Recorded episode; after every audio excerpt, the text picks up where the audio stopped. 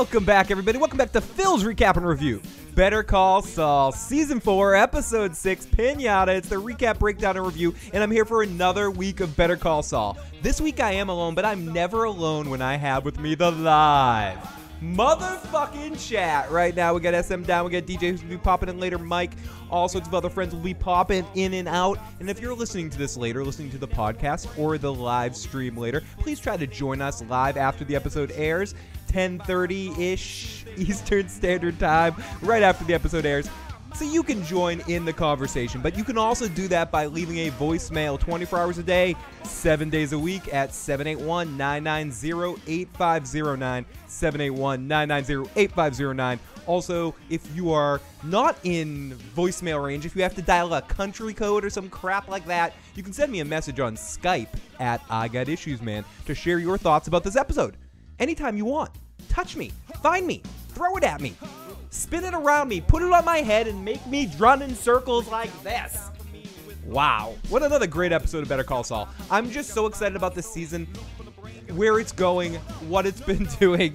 What have you been doing, season? I've been entertaining people. I'm very entertained. I'm entertained. You're entertained. What the holy hell is going on? It is great stuff and it's fun to know what's going to happen but still be entertained by what is being set up here. Lots of fun, lots of lead up for the end conclusion of the season and where you can see the places finally leading. A little connective tissue from Jimmy now into into uh, Gene at the end. All around, just a not just a great textured, layered episode of the Breaking Bad Better Call Saul universe, and it just keeps getting better. And the only thing that I'm upset about now, what it really comes down to being upset about now, is that we have four episodes left of this, and then and then eventually, well, what's coming next on A- AMC? I don't know what show is coming in the in the October month. I don't want to hear about it. I know Joe wants to hear about it. I'm also for anyone watching the live stream. I I am fully appreciate that I look like a 70s porn icon or something like that, but I'm rocking the mustache for Burt Reynolds. So let me let me lay down like this too, and uh and take it out. Hey, hey, no, I can't do that on a live stream. Hey, we got Ben. Was Mike's housing plan for the Superlab workers an early inspiration for a Rob Dyrdek fa- fantasy factory? I don't know. That's that's interesting concept. I'm not familiar with that. I'll have to do my research and not talk like an idiot. I'm gonna be, yeah, sure. Sounds exactly that, but I don't know what that is. I'm, I'm moronic. But I did see a lot of cool parallels to the stuff we see right there. Is that all setting up and eventually, you know, Breaking Bad stuff? And what was that? What was Kai doing? Why, why you fucking with Mike Kai? There's always one shit talker. Exactly. Magnum PI also honoring the Tom Selleck and all the 70s porn uh, people. Well, what's the magician that my cousin always says I look like? The uh, the, the 70s the 70s uh, magician. I, I, it's gonna pop into my head at some point in time, and someone's gonna throw it in the live chat. Here we go. But Ben's too good. Corey Mitchell, Doug Henning. That's what it was. It's it's too bad that watching the show makes me wish Gus would have beaten Walt. it really does. It make ingrains you to to Gus a lot more. It makes you go fucking Walt. Walt screwed everything up. What a piece of crap that Walt guy is.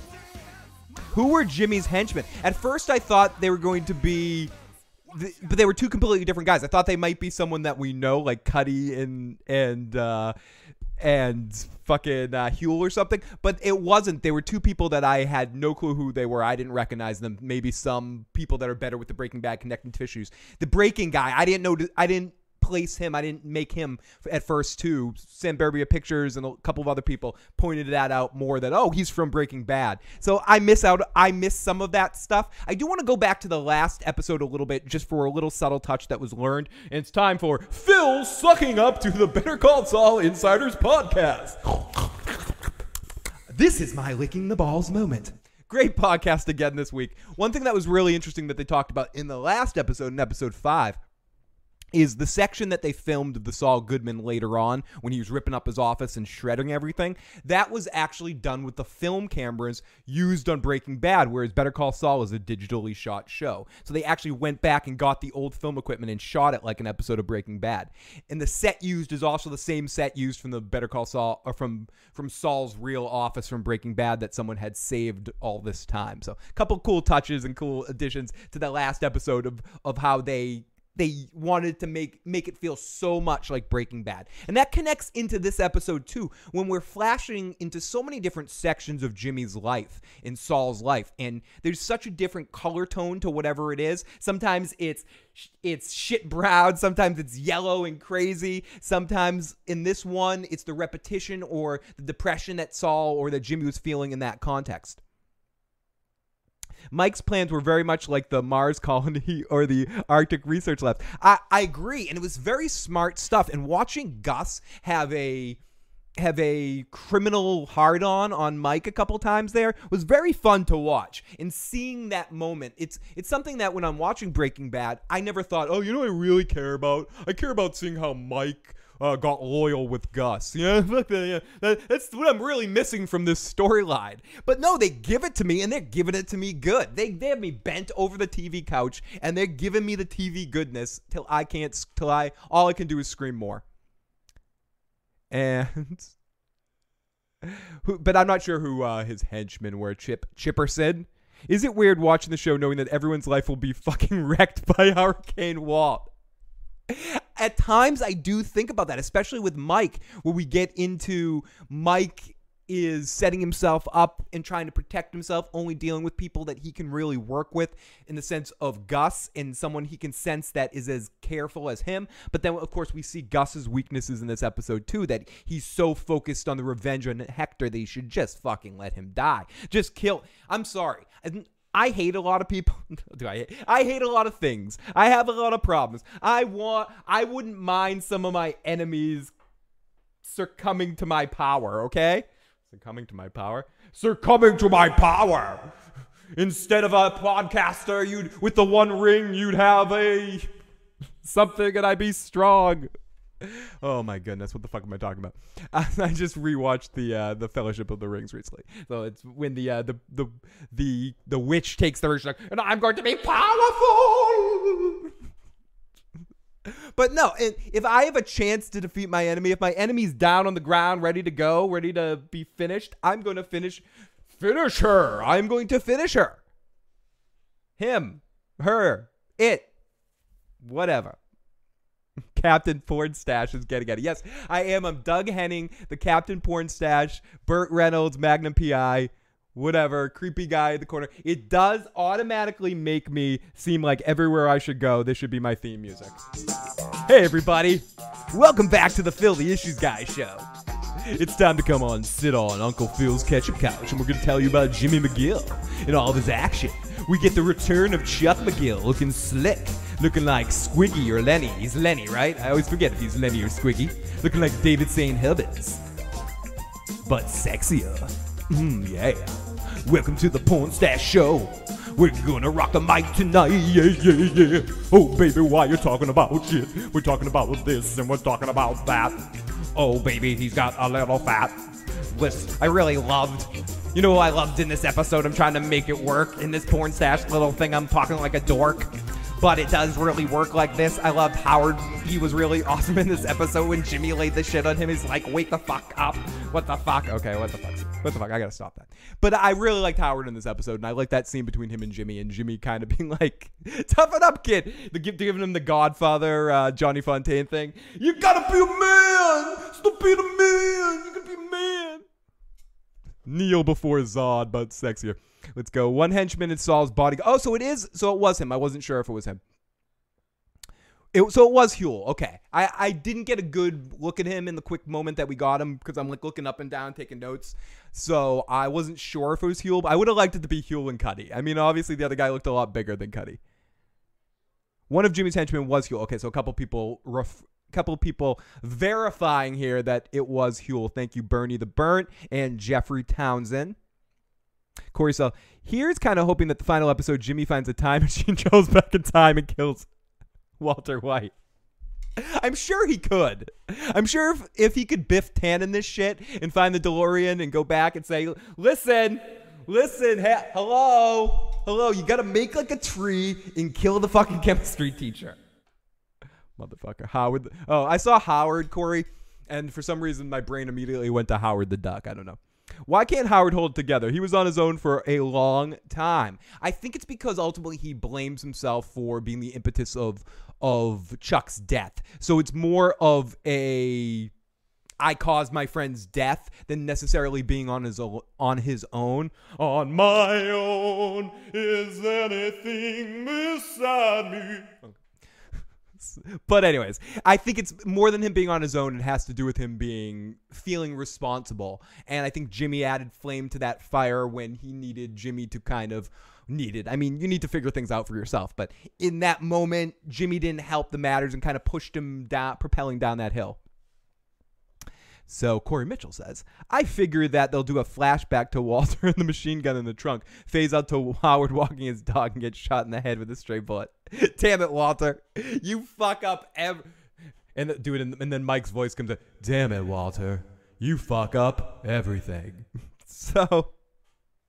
And of course, the biggest element of this episode is the continuing adventures of Kim, who I freaking love this season. As I've mentioned before, I wasn't completely always feeling Kim throughout the seasons, but in this season, I really think sh- in season four, I think she has she has so much more direction. You can see where her character's going, and you can I can understand almost every beat. And if I don't understand something, it's conveniently explained in the next episode or or expanded upon, which is really important.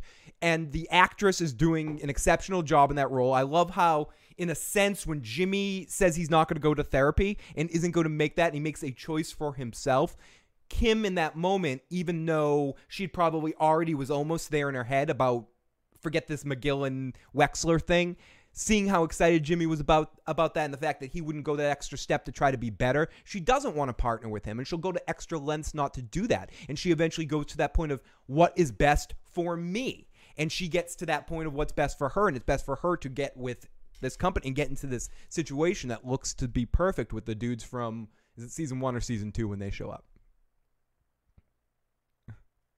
One day more. Sup, family? What, what's up, the Bloody Talker? How are you doing? I got up at 2 a.m. to watch The Outlaw King. I have not watched The Outlaw King. I went to go watch it at the uh, the next day. I haven't added on my list, but I will watch it uh, very soon. Bloody Talker. I'm excited. I'm excited to watch it. I've I've added it before. I saw the trailer for it, and it does look pretty cool. Mm-mm-mm. Corey says, phase out Kim in the last episodes, 20 years in the future. Walter's. Corey is on a mission to assassinate Walter White. He is trying to figure out time travel. He has to introduce Doc Brown into this timeline, into this Better Call Saul timeline, and stop, stop the chemistry teacher before it's too late.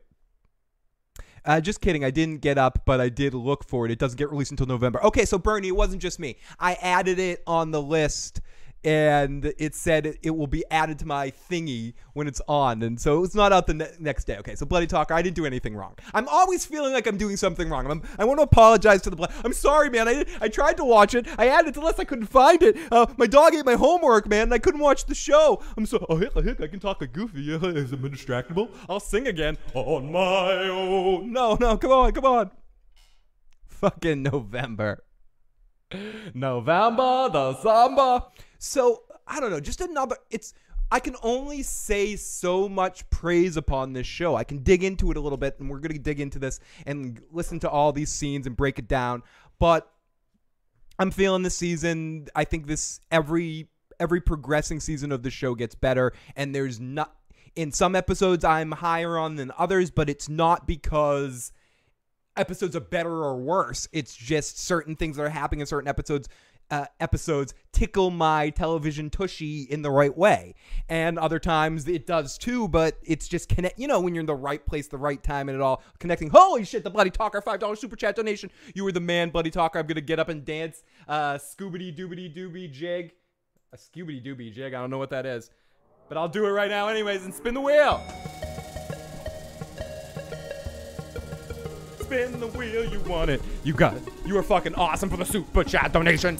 Grab your sword and shield. It's a stolen horse, it's real.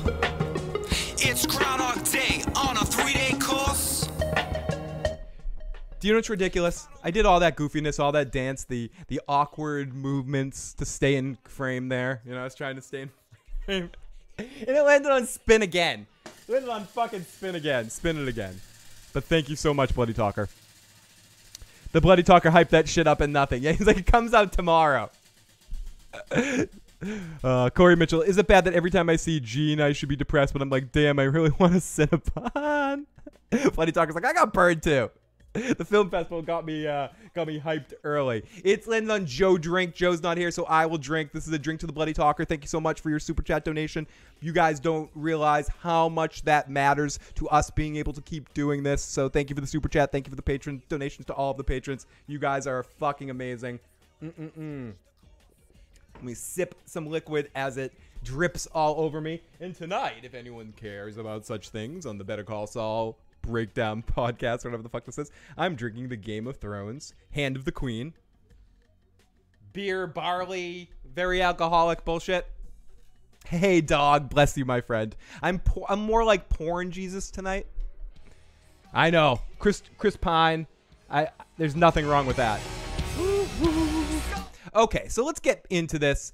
Uh, we get Mike and Gus having some gu- having some love. Jimmy getting revenge. Kim focusing on herself. I like Jimmy getting the revenge and hanging them up like pinatas. I like that ultimately the literal title of this episode, Pinata, had a great conclusion. The finish of this, seeing seeing Jimmy, seeing Saul show up to save Jimmy, and we're not setting this up. He's not multiple personality. He doesn't have mul- different sides, and this one's this one, this one is this one, this one's this one, different elements. I just mean seeing him use that gear and come back and he's not okay. He's okay with being robbed and losing the money. He's not okay with losing the street cred. So he needs to go out there and make a point.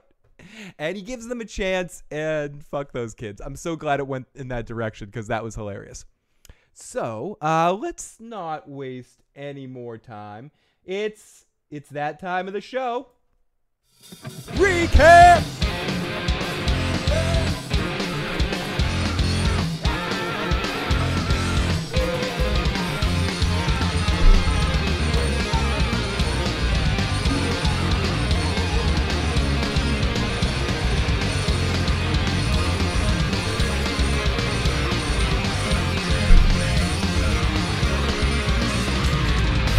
Okay, it's time for the recap. Let's get into this shit. Dude, Bloody Talker, stay safe. The Bloody Talker is trying to, or he's not trying, he's trying to drown in a massive hurricane. Stay the fuck safe, Bloody Talker. Corey Mitchell, it feels like 20 years since I've seen Game of Thrones now. It really does. I'm not going to get into all that Game of Thrones stuff right now, but yes, it does feel, I feel so disconnected from the show itself. And we're still so many months away. But it's coming. It's fucking coming. I'm back in the Wild Wild West and the storm isn't even there. What's up with all the fish tanks in this show? Good point. And it's not, it's, as Joe often says about this show, it's nothing is not on purpose. So it could mean that there's a lot of fish tanks on the show, and I, I might be reaching here, but it could mean a lot, so many fish tanks is Saul is trapped in this tank of this world, trying to get out to get to the truest form of where he's his best self. I hate that fucking expression, but where where Jimmy's his best self is being Saul Goodman and being in this world, trying to maintain, to stay with Kim, to have relationships in a real, be to be all those things he wants to be, is him being trapped in a tank. So the whole world of Better Call Saul is that, is him being trapped in that tank. Hmm? Hmm? Hmm? Uh, survey says, what do, what do we say? Is that a is that a dick on or is that a uh, boo? What do we got? Dick on dick. I think I on, dick on it. I think I dick on it. the fish, Corey Mitchell says the fish tanks are a metaphor that Walt's gonna drown everybody. It's like puppies. Is the governor gonna make a cameo? Heads are gonna float. Okay, so we open up this episode with the mail cart with Charlie Hustle Jimmy. Hey, everybody, it's Charlie Hustle Jimmy. He's out on the court. He's making bets. He's getting more hits than everybody. He's Charlie Hustle.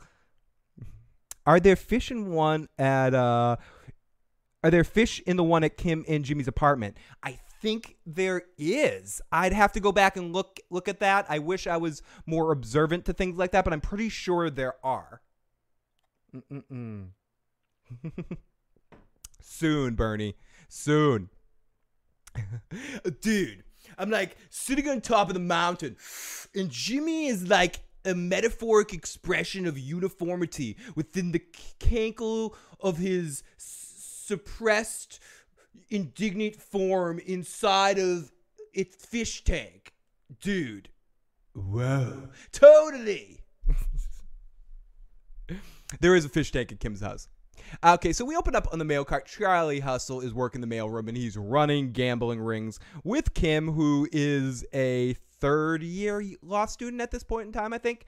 And we start in on our episode and we immediately see that Kim and Jimmy have uh, a dynamic that we see them have now, right at the present time, right from the beginning of where they met. Jimmy, you can see him looking and already starting to idolize Kim as someone he looks up to in being stuck as that fish being stuck in the tank here. Hey, I'm going with it. I'm fucking going with it.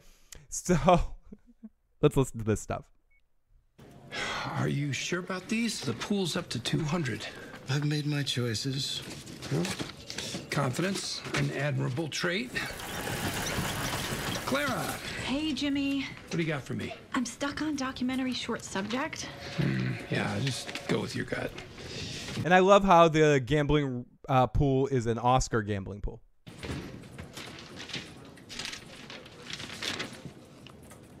And Howards End all the way down, huh? I just love Emma Thompson. Who doesn't? who doesn't? She's so pragmatic. Huh? Fingers crossed. So I found this episode one of the more also very funny. I found this episode not that Better Call Saul isn't usually, but I think I think as time goes on, you're getting closer to the bridging that gap. You can play even more with with Bob Odenkirk's sense of humor. So Kim shows up and and they end up seeing the the elephant in the room. I. Uh, Chuck is there, and Kim gives him a li- little history about the situation that Chuck just handled, and it's kind of cool to see Chuck in his prime before shit starts falling apart for him. Seeing him right in the prime of undermining Jimmy at every step of the way. Anything Jimmy says, nope, nope, nope. Don't you love people like that? Anything you say, they always, uh, always disagree with you, or always can like cut you off there and and that's Chuck. Chuck is always undermining. We all have that older brother, older sibling or whatever or not, I mean I don't, but uh, older cousin or older family member, whatever that that at a certain stage in your life can do that to you. And just because they're at a, a higher point of of whatever. And Chuck personifies that to a instead of that being a phase as it is for some people and they grow out of it for Chuck, it's a life choice. You know, you know, most people have an older brother or older sister that kind of does that to you. You're, you're in high school with them at the same time. They make you feel like shit. All that, all that kind of crap. Chuck, it's a life choice. He, he's gonna do this for life. He's, he's, he's, he's, I'm good at this. I'm not gonna stop making Jimmy feel like shit because it makes, because it makes me feel good. It makes me feel good. sort through his financials, you know, looking to track to down his assets. Lo and behold, they find some old shares in this company he invested in like 20 years back. Family tracks down the CFO looking to cash out, but he tells them, hmm, that corporation's been dissolved. Isaacson shares are worthless. Right? But Chuck does some digging, and it turns out they formed a new corporation that's virtually identical to the old corp Isaacson invested in. It's the same officers, same structure, everything. Ah. Right? So Chuck finds exemption four in Lene versus Cincinnati. And this is more so proof coming up here. Jimmy's just not in the right place the right time. I love how he d- all of this just keeps going over his head. And You can see it in the scene too, the way Odenkirk plays it with just this dumbass expression, and it's the expression I always have in my face every day. Uh huh. Mm-hmm. Not along like people like so people could think you're gonna understand, but yep. Mm-hmm. Mm-hmm. When it's just over your head, and uh, Jimmy's like, "Could you just sum this up to a to a bullet point for me? Because that's about my speed. Could, I just want a bullet point. Come on, come on, do it, do it for me. Get, touch me here. Come on." Okay, okay, yeah, listen, I appreciate the effort, but can you just big picture it for me? I am. And yes, Bernie, it is a terrible personality trait. I mean, some people, Chuck isn't the only person in the world that makes that a a life choice. Some people are just like that.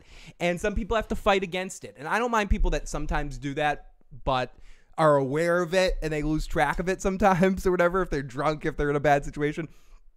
But Chuck makes it a point to to flex. I'm better. I'm smarter. And especially with Jimmy, you could see with Kim, Kim's making points and he's agreeing with her, being, oh, oh, nice, all doting towards her to a certain extent because she he deems her on his level. Whereas Jimmy, he looks at Jimmy as a utter disappointment of a human being, and that for ultimately no foundation. I mean, there is the foundation of some of the shit that happened when they were kids, and because the mother loved Jimmy more, uh, or whatever. I, I'm not. I don't want to rationalize Chuck's point. We can go back to last season's recaps to do that. Uh, we got way into Chuck, but ultimately, Chuck it just has a horrible personality quirk, and I don't think, and I think he's just that kind of person, a corrector and a a control freak of of I make you feel like shit for being below me to his brother because he his brother's never going to be him. It's it's uh it's it's really fucked up and it's something that I think a lot of people can relate to that have older siblings that that always want to get one up on them or uh, or just even friends or older friend like someone that's I brought you into this game. I'm gonna fucking I can take you out of this game, motherfuckers. Let's go in the live chat. Inconceivable. Uh, terrible personality. Oh no, Jimmy, who, who, who led who led Jimmy out of the basement? so then let's let's watch listen to a little bit more of this shit. Chuck won a case that Howard thought was unwinnable using only the power of obscure. Exactly. There, I always think of a wonderful line from The Big Lebowski with that. Bernie said, "It's one thing to be intelligent, but it's another thing to be belligerent." Uh, it, am I right? Am I right? Am I right? Am I right? Am I right? Am I right? I'm right. Walter, you're right. You're right, but you're still an asshole. I forget the, the exact line is. It's Walter. You might be right, but you're an asshole. You could be an asshole and right. Th- Those things aren't mutually exclusive. Just because you're right doesn't make you a prick face. Doesn't make you not a prick face. In fact, you could be more so a prick face when you're right. So Chuck comes over and we get to we get to hear some wonderful Chuckisms. Let's listen to Chuck. Jimmy. Chuck, big day, huh? Yeah. Thanks. Uh, Kim Wexler. of course. You're one of our law students? Yes, I'm in my third year at UNM, thanks to HHM. How's it going? Very well, thank you. and congratulations again on Isaacson. Well. I'm sure that you considered it. I just wanted to ask. The Carrying Holdings Inc. would have been liable under the continuing enterprise exception as well, right? That's right. Yeah, we looked into that. Ooh, that's right. Hey now. What was the case law on that? Uh, Garcia versus Coe Manufacturing. Sounds like it was Isaacson v. Chuck handing him his butt on a platter, huh? Well, yeah, but Isaacson is our client. Uh huh. Oh yeah, Jimmy, you're an idiot. Haha. That line, little here, and it's not what he said. It's how he said it. It's just so dismissive, so condescending, so rude, so undermining in the moment in just this subtle contextual way that those kind of passive fuck yous say fuck you to my face, okay? Don't give me that shit. You think you're more intelligent than me? I'm not the most intelligent cat in the world. I don't give a fuck. Don't act like that, okay? And that's classic Chuck. It's just eventually he breaks down because he loses all sensibility at the end and he just needs to break down and yell at Jimmy because Jimmy just keeps going, What, what, what, what? And Chuck becomes so isolated he can't keep those things inside anymore. But here it's just you knowing everything we know about Chuck right here. He just doesn't have the and it's not even hard. I just don't think he has the balls to say what he really means here. He, to to have other people think he's a bad brother. So he just kind of plays the bullshit game and undermines Jimmy on this base level with every word that comes out of his fucking mouth. Phil, what's up with the porn stash? Well, as as some people know, I, I uh, Burt Reynolds died this week, so I figured the best way to to honor Burt would be to wear a mustache for a week.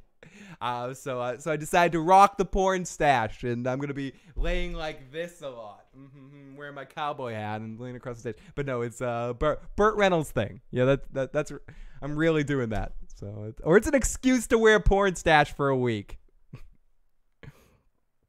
But Jimmy is clueless about the law at this point. This must be the day he decided uh, to become a lawyer. Probably around this point in time is at, at the point where he started to decide that if I'm going to get the same respect that Kim gets, if I'm going to get a girl like Kim, I'm going to need to be a lawyer. I can't do this in the mailroom.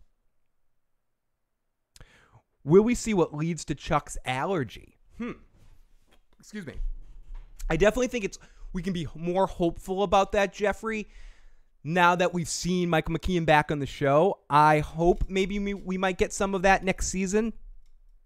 I do expect, excuse me, I do expect we're going to see at least one more Chuck flashback before the series ends, if not a few more, but at least one more. And I think more progression down that road would be really cool to see. And I know they're all they look for any natural, organic way to bring Michael McKean back into the story. Don't shave until you hear from me after the storm. Your porn stash will protect me from the storm. Ladies and gentlemen, this porn stash will be protecting. Dude. On that note, I will totally, for you, Bloody Talker, I will keep this porn stash. Hey, Paul Q. Bernie says, "Rest in peace, Cannonball Run was uh, Cannonball Run was life changing. So many great Burt Reynolds movies. A lot get a lot of attention. Cannonball Run, obviously amazing. Uh, Smokey the Bandit. Uh, so I mean, I could just list Burt Reynolds, Burt Reynolds movies. One of my favorite of his, though, and very influential on me growing up, wanting to be, do something on television. It's or work at a TV station or radio station, which I did get to have some fun doing at certain points in time.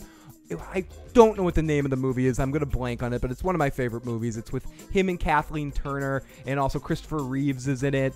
And it's all about it's, it's a classic love story kind of movie, but he plays such a prick face, awesome character.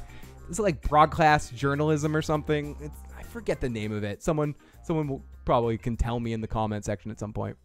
But great, great, great fucking movie, dude. Great fucking movie. Eh. And but so so many good ones. Hey Laura D, great to see you. Thanks for popping on in here. And the porn stash is real. So let's listen to a little bit more of Mr. Chuck McGill. Oh, really? Okay. Well, the, the other guy's butts then. Yep. Served on platters. That's right. Thanks, Jimmy. Well, fuck you. Fuck you. Fuck you. Oh, the conquering hero. Thanks, Howard. I hate to interrupt, but there's a Mr. Bushmills waiting in my office. Hmm. Kim? Jimmy? So, okay, so then, uh, oh, blah, blah, blah, blah, blah. So back in on, it's we cut to a great visual as he wheels past the elevators and the music, and it shows that he's feeling dumb here, lost and jealous. And I think what who is, who was saying uh, that this was could be the point where Jimmy starts to want to be a lawyer. Bernie, Bernie was saying that. So yeah, and I think that's what this visual means here as we get to the point where he walks past the elevators and he has that moment of whoa what's going on there? And i think it's him feeling that he's gonna never get the respect here in the mailroom. He'll be the cool guy the cool charlie hustle dude but this is where he needs to start maybe trying to be a lawyer to get the respect he wants to get. Lindsay c great to see lindsay c in the live chat. Switching channels was the movie. Thank you jeffrey. Uh, christopher reeves plays somebody uh, that's afraid of heights, and he he sets him up in a bunch of situations to fuck with him. To being afraid of heights, he sells all this ex- exercise equipment and stuff. Anyways, it's a it's a fun movie. It was at the height of my Kathleen Turner crush phase. I remember that movie came out as well. Uh, so uh, one of my favorite underrated Burt Reynolds movies. I think he one of his uh, one of his best performances, just from a, a comedic standpoint. I think he plays very much himself in that role. But anyways. Yeah, so if anyone's wondering about the porn stash, one more time, I'm rocking it for uh, for for uh, for Burt Reynolds this week. So uh, okay, so we go back in on Kim, and she's working hard to get back to where she is, and she's through this whole scene. I love the, I love the stories being told without words and being able to just watch the scene, watch the facial expressions, watch how Kim deals with the situation, understanding everything we need to understand. I was so light on notes because the scenes do so such an excellent job just the way it's set up with no music at times when there needs to be music, but just more the facial expressions and the editing and the cutting of the scenes to dictate emotions. Kim is feeling holy fuck, I don't want to do this. I mean, it's obvious. I don't even have to say it because it's obvious. I don't want to do this bank shit. It's too much. I want someone else to do this work for me, collect the paycheck, and I want to work on these pro bono cases because that's what's my true passion because I don't want to disappoint Judge Neelix. And I get it. Ju- Judge Neelix can be a difficult taskmaster. You don't want to me- mess with him. But no, it's what she's feeling right now. And I think everything is done exceptionally well. And then it leads into the moment where she picks up the legal pad and starts seeing all the all the obsessive name choices that Jimmy's trying to bat around with their two last names for their law office, and then all the the sign designs, which which is cute and all, but she's like, okay, I need to reassess. And in her mind, she's trying to think, is there a way I can do this? I got to check in on Jimmy. Is he going to therapy? Because I can't deal with that guy that I saw dealing with the Chuck situation and how he's dealing with his brother's death. I don't like this vibe around Jimmy. And the way Odenkirk is playing Jimmy this season, he's very, you know, if I was doing the whole podcast like this, guys, yeah. And I'm doing, and I'm really happy. Yeah, you don't don't look what's behind the DS DS9 thing. Don't don't look behind Worf. You like, please ignore the Klingon the whole episode. And I think Jimmy's kind of doing that. He's basically everyone ignore the Klingon. And even when he yells at Howard, he's not yelling at Howard because he really gives a shit about Hamlin, Hamlin, McGill. I mean, maybe at some level because of his brother's legacy, but no, he doesn't give two flying fucks about that. He just doesn't want emotions in front of him. It's it's he doesn't have any patience for that shit. Laura says, by the way, I really liked your dog walking stream the other day. I'm going to try to do at least one of those a week. And I'm going to be uh, uh, starting this week a a friend of Stephanie's dog I'm going to be taking care of as well and going on some walks. So maybe I'll go on some walks, uh, stream some walks with uh, Jaxie as well. Not going to lie, it was nice seeing Chuck again. Unbelievably so. I can bash Chuck till till cows start eating spaghetti. I know it's till the cows come home, but I'm, I'm hungry. I want some spaghetti. I could bash Chuck until cows start eating spaghetti, but Michael McKean is an exceptional actor, and Chuck is a well defined, amazing character. And this show, Chuck might be hit, hit or miss in these last two seasons with being on the show for one or two times, probably in these final two seasons. And I know no announcement about five being the last one, but five's going to be the last season. But Michael McKean is a big part of why this show made it so far. The first three seasons of this show are on Michael McKean's back and all. I mean, everyone's back, but he was so exceptional. Him and him and Odenkirk's chemistry was perfect. They cast the absolute right person in that role at the right time.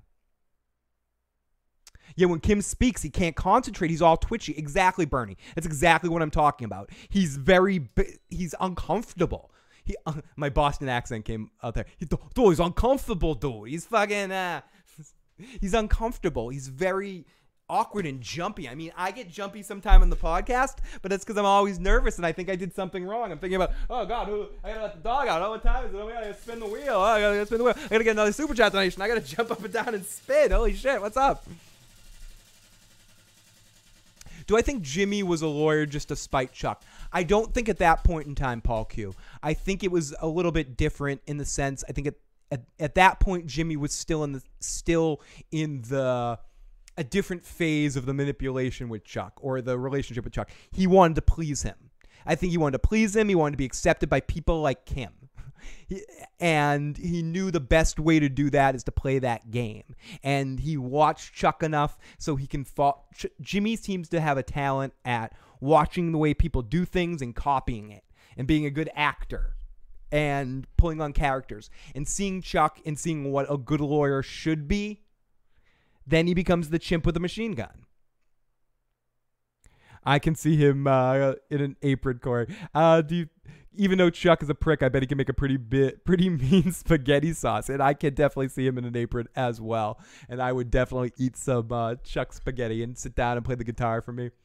Quirk, uh, quirky Chuck walking out wrapped in his space blanket is great television. So such great television, Lindsay. So so iconic to Better Call Saul and helped create that dynamic of giving the show its individuality and allowing it to do what it's doing in this season, which is merging that Breaking Bad, Better Call Saul line and taking these two shows and having this season, and I assume next season's even going to be more melting into that direction because it seems to be this gradual process that is that at, when it's all said and done is going to be so fun to think about and watch as the show starts out very Better Call Saul, and then it slowly but surely starts to get to that point with Chuck and it's it reaches this peak in season three, where in this season it's still this show. It's still the show it was before, but it's also that other universe with bringing Gus in last season. Now that whole universe is at what Corey Mitchell's talking about. You just hear that shark, the dun dun dun dun dun dun dun. Do-do-do, Walter White, Walter White, Walter White. Dun dun dun dun dun dun. And you're thinking, because usually in prequels you think about this shit, right? And you think, oh, all of this happened, and I don't care because I know where this goes. But what's interesting about this is there's a very much a dominoes fascination kind of feeling, and not the pizza. And I know uh, Stephanie probably heard me. She's like, Dominoes? What are we talking about? Dominoes? You want to order it? No. There's a dominoes kind of situation here where they've created an interesting dynamic that because we know the outcome, and again, it makes me think of Star Wars because I think Star Wars was in a similar position and and they bu- and they bobbled it with the prequels, where where Better Call Saul is killing it. And I know it's a television show and it's a different kind of thing, completely, but you're in a situation where you know eventually someone just topples down a whole thing and destroys a whole thing. So you're having we're having fun now watching Mike and Gus carefully put these pieces together. I'm having this sick, awesome voyeuristic kind of feeling watching that, knowing what ultimately comes of it. It actually is helping the scene be better instead of detracting from it, which usually happens in prequels.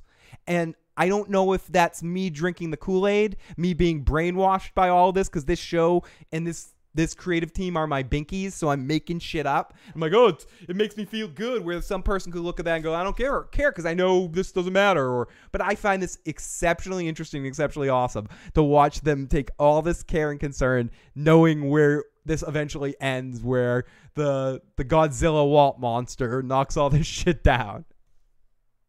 I love it.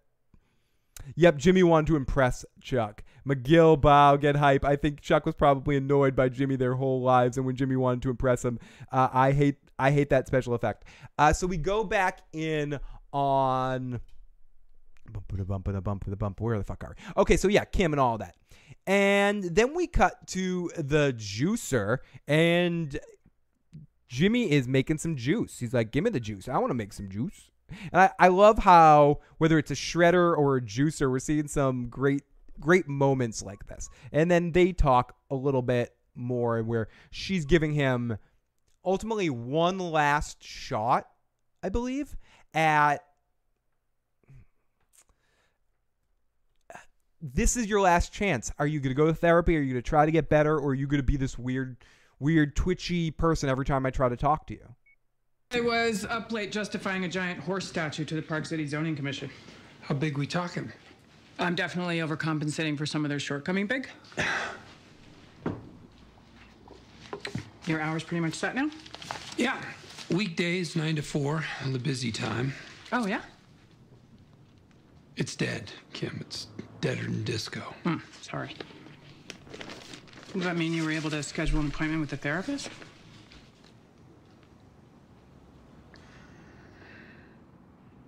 I decided not to go. Oh. Um. And the look on her face Okay. is just fuck you. She's like, okay, but no, it's not an okay. I thought you already decided to go. I know, I, I did. But then I, time went by and I kind of calmed down and realized it's just, it's just not for me. Why not? It's just not. I don't think that navel gazing is going to get me where I wanted to stop at that because I because I wrote that down with a question mark. Navel gazing. Need to be. Yeah, but how do you know? Unless I try, it, it just doesn't feel right. I need to be moving forward. You know? Yep, oranges are all over the Godfather, even uh, into that shitty third movie where he gets oranges symbolize the death uh, when Vito or or violence when Vito's going out to get the oranges and he tosses them up in the air. Uh, Michael many times with oranges. Uh, very very good stuff, Jeffrey. Uh, not everyone is, uh, but um, I'm a huge uh, huge Godfather fan. And now I got this job. I'm due for a long review of those. I've never, I, I've not got into that on this channel and this podcast, and uh, I am due for a Godfather series review. And by series, I mean the two movies. Uh, wait, Phil. If you do a Godfather series review, you're gonna have to watch the third one again. I know. You're gonna have to watch Sofia Coppola's acting. Please no. No, you are. My voice cracks every time I think about it. Yes, it does. Sorry. and I'm kind of on a path. And Fandom D Saint. Hey, baby, we got Broke Black Man 94 in the live chat with his name change. He can't stay, but he wanted to stop and leave a like. You were fucking amazing. S Jay says, Thank you, Jay. I've, I've never wanted to reply to a comment you posted better. Yep, you're right. The third one doesn't exist. I choose your Jedi mind trick is working on me. The third one never existed. it never happened. um, give this a try. no, he's right. He's right. He's right. I can't say that. Give this man, give this man an award. He win. He wins. He wins. Uh, bo- some boat sacks. I don't know.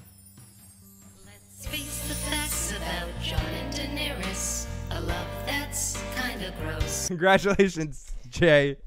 You win the award for most right person on the episode tonight.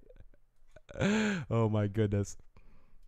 Oh, by the way, plug my Drum Minute channel. Uh, can you throw the link to that Drum Minute channel in the live chat? Uh, if anyone checked out the channel this week, I did a two random streams. One was a dog walking daily issues thing that I'm going to be doing more on this channel because it kind of fits into the filthy issues guy ridiculosity. The other was the daily drum minute, and I started my own channel for daily drum minutes, and I'm going to uh, yeah, I'm going to be doing doing semi daily, even though it's called daily, but.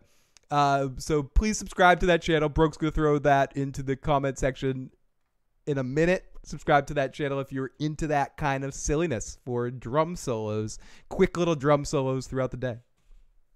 Thank you. Thank you, Broke. You, you, happy? Search uh, Daily Drum Minute on YouTube. You'll find it. If you're if you're not watching live, Daily Drum Minute. And I'll try to put that in the comment section after the show is over. Okay. You, you happy, Broke? You happy I plugged it? Motherfucker. So let's get back to the navel gazing. Okay. Sure. Yeah, of course, Jimmy. Yeah, listen, I know you wanted me to go. You have to do what's best for you.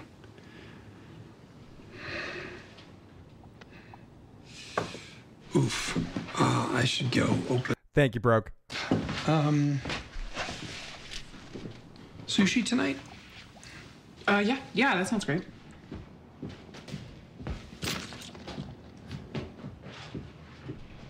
And she's just left there dealing with the repercussions and understanding that, okay, if this is the game that we're playing, if we're just in this relationship for ourselves individually, not as a team, and we're not trying to work it, I'm just gonna do my own thing here and do what's best for Kim. and she didn't she didn't speak about herself in the third person like that, but I'm gonna do it for her. Kim needs to do what's best for Kim in this situation, and she does. So go off to the law offices of Stuart Co- Stuart Copley. Stuart Copeland is that is that what is that his name? Is that, that- why is broken witness protection program? I've been along for so long. Oh, uh oh. Jason Voorhees is back in here. What did you, what you think? What did you, what you think? Whoa. What did you, what you think? Was it good or did it really fucking stink? Speaking of hype, this Wednesday morning, Eastern Standard Time. Not sure exactly what time, either early morning or noon on Wednesday. Joe Dirty Locks and I will be doing a What Did Joe Think about this episode? And also get Joe's thoughts on a few other things. It'll just be a, it's not even spe- a specific topic, just a random What Did Joe Think? So we'll be talking about a lot of different topics. Is Kim alive and around in the Breaking Bad timeline? We don't know yet, Jay. There is some speculation, or not speculation, I've heard it said a couple times, that maybe Kim was in that package that he takes out of the wall. Maybe Kim's de- dead. That's her remains. I don't know. Maybe Kim is where Gene is at the end, is in Wisconsin. Is that where it is? Or Nebraska? It's Nebraska, right? Uh, maybe she's out there. I tend to think that Kim is alive in the timeline. She just leaves Jimmy by the end of this season. I don't think Kim dies. I would be surprised if Kim dies, unless somehow one of his criminal situations leads to that. But I don't think it's going to be that. I think she's going to leave him, uh, leave him for some reason. Something he's going to go too far in a different direction. And uh, let's continue on here as we go to the law offices of Stuart Copeland. Dark episode that I know Dark Omaha. Thank you, Joseph. I'm so glad I say your name right and don't just say Jay or Joss. Thank you for spelling it out like I'm a like I'm a Phil, the issues guy. Like I'm an idiot. Joseph eventually just had to be like, dude, this is how you spell my name. This is how you say my name. It's not too difficult. You're out thinking yourself there, Charlie Hustle. Well, we know their relationship doesn't work, so who cares if they work or not? Because sometimes it's not about the outcome, it's about the journey. And I think in this case, I do care because I care about Kim as a character. They've built her up enough to me that I care about her storyline. And we don't know for sure. Who knows anything Saul says? Saul could have been married to her as far as we know and left her at the moment that he leaves when he leaves Gene. He could have been with her that whole time. We never see Saul at home. I mean, I doubt that that's the case, but it's possible. Anything, anything's possible with imagination. Oh, thanks for seeing me on such short notice. Oh, are you kidding? I've been wanting to thank you in person ever since you sent Billy Gatwood our way. So, shall we? So, how long you got with that thing? Three more weeks. Hmm? Can I sign it? Do people still do that? Please, have a seat. Have a seat. I won't lie. Losing Billy Gatwood definitely hurt. Well, if it makes you feel any better, I think he misses you. As long as he's taken care of, I'm happy. Well, you made it easy for us. We just continued what you started. So, um, and I agree with what Jason was saying. And Jay says, and fair, that's that's uh, for J- for Jay, it's more about the outcome. Uh, another Jay, Jason says, dark episode, and I know dark. It was because it's ultimately about Jimmy's inevitable conclusion or Mike and Gus's inevitable conclusion on both sides and foreshadowing that. And to speak to Jay's point about the conclusion of saying, I think that's that's the thing that I'm feeling in this season with this show that maybe some people might not. Some people will get uh, degrees, uh, varying degrees of rewarding aspect of it. I'm getting very rewarded by the fact I know where this ends, and it's fun watching again the dominoes being built up to know that they eventually just get knocked down by uh by a.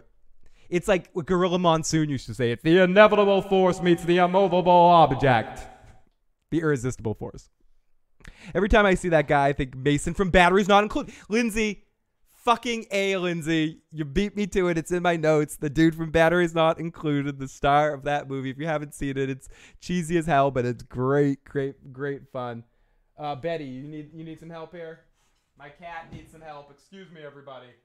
My my pussy needs assistance. There you go, cat.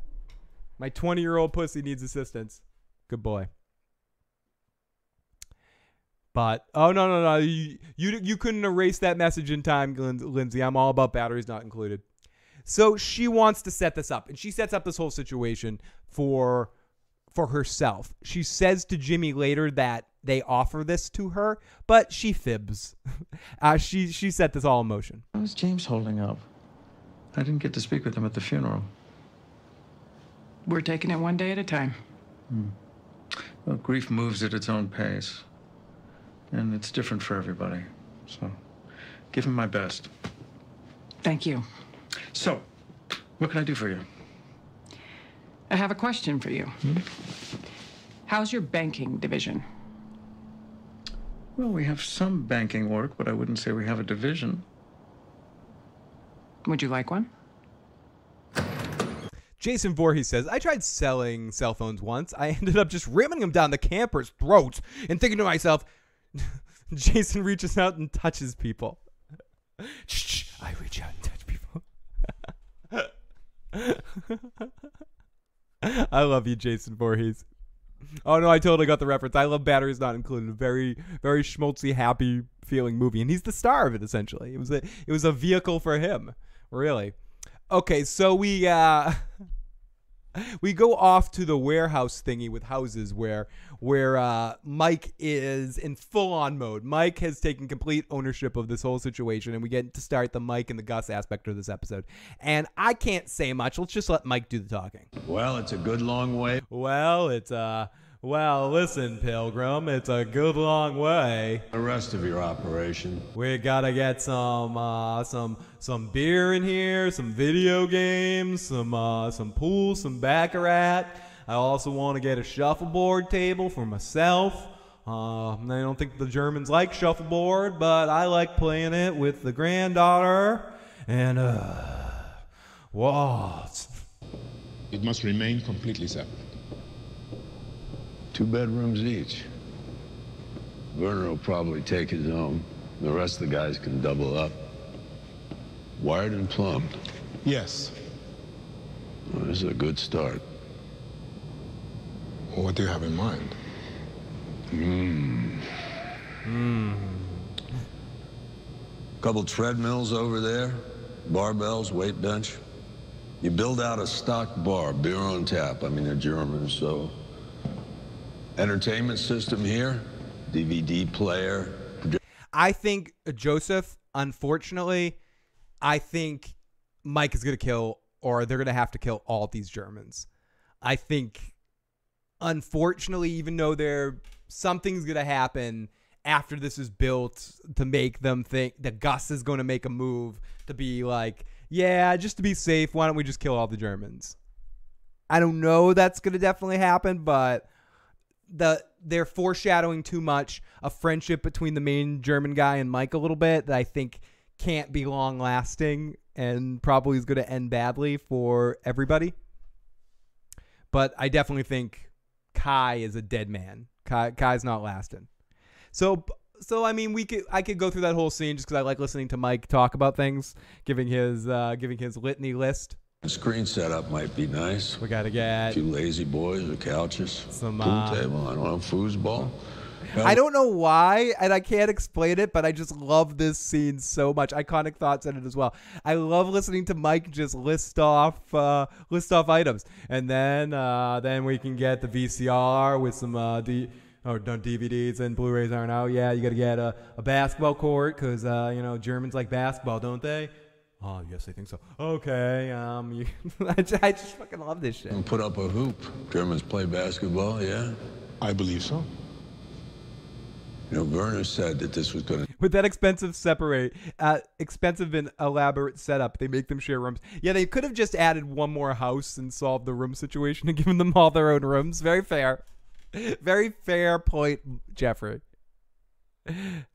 Six months, which means eight at least, probably 10 in total isolation. These guys are going to be doing 10 hours heavy labor Bernie, I think so. every day. Oh no, you don't. You don't have to. You don't have to delete that. and coming home to this. We can't just keep them alive. We got to Sick Targaryen bastard. them climbing the walls. And I love Gus's eyes through all of this. You can just you can hear the uh, hear the. Too bad I just I was looking for the Guy Love theme song from Scrubs. You can just hear the Guy Love song through the. Make a. Let's face the facts about me and you. A love that's unspecified. Security. I'd like a full camera perimeter inside. And we'll keep it low profile, and then we'll be watching. We just don't need to stick it in their faces. Outside, too, obviously. In case someone tries to find a way in or out. I'll put a sally port on that door. We'll control it from the outside. There's just something really fun about watching Mike do his thing. Jonathan Banks was well cast in the role of Mike Ehrmantraut, and Better Call Saul, I said, I've said it a hundred times, was so smart to pull him in as a focus character. He's a conduit to so many different elements, and seeing him in this context is exceptionally fun. So, we'll come back to this in a little bit. Jimmy is at work, still working on some new sign ideas. He's uh, he's on the phone with someone being, uh, where do you get that uh, huge casino sign? Come on, where, come on, talk to me, Jimmy. 24 footer would run me. Uh, sorry, we just don't make them that big. Well, who does?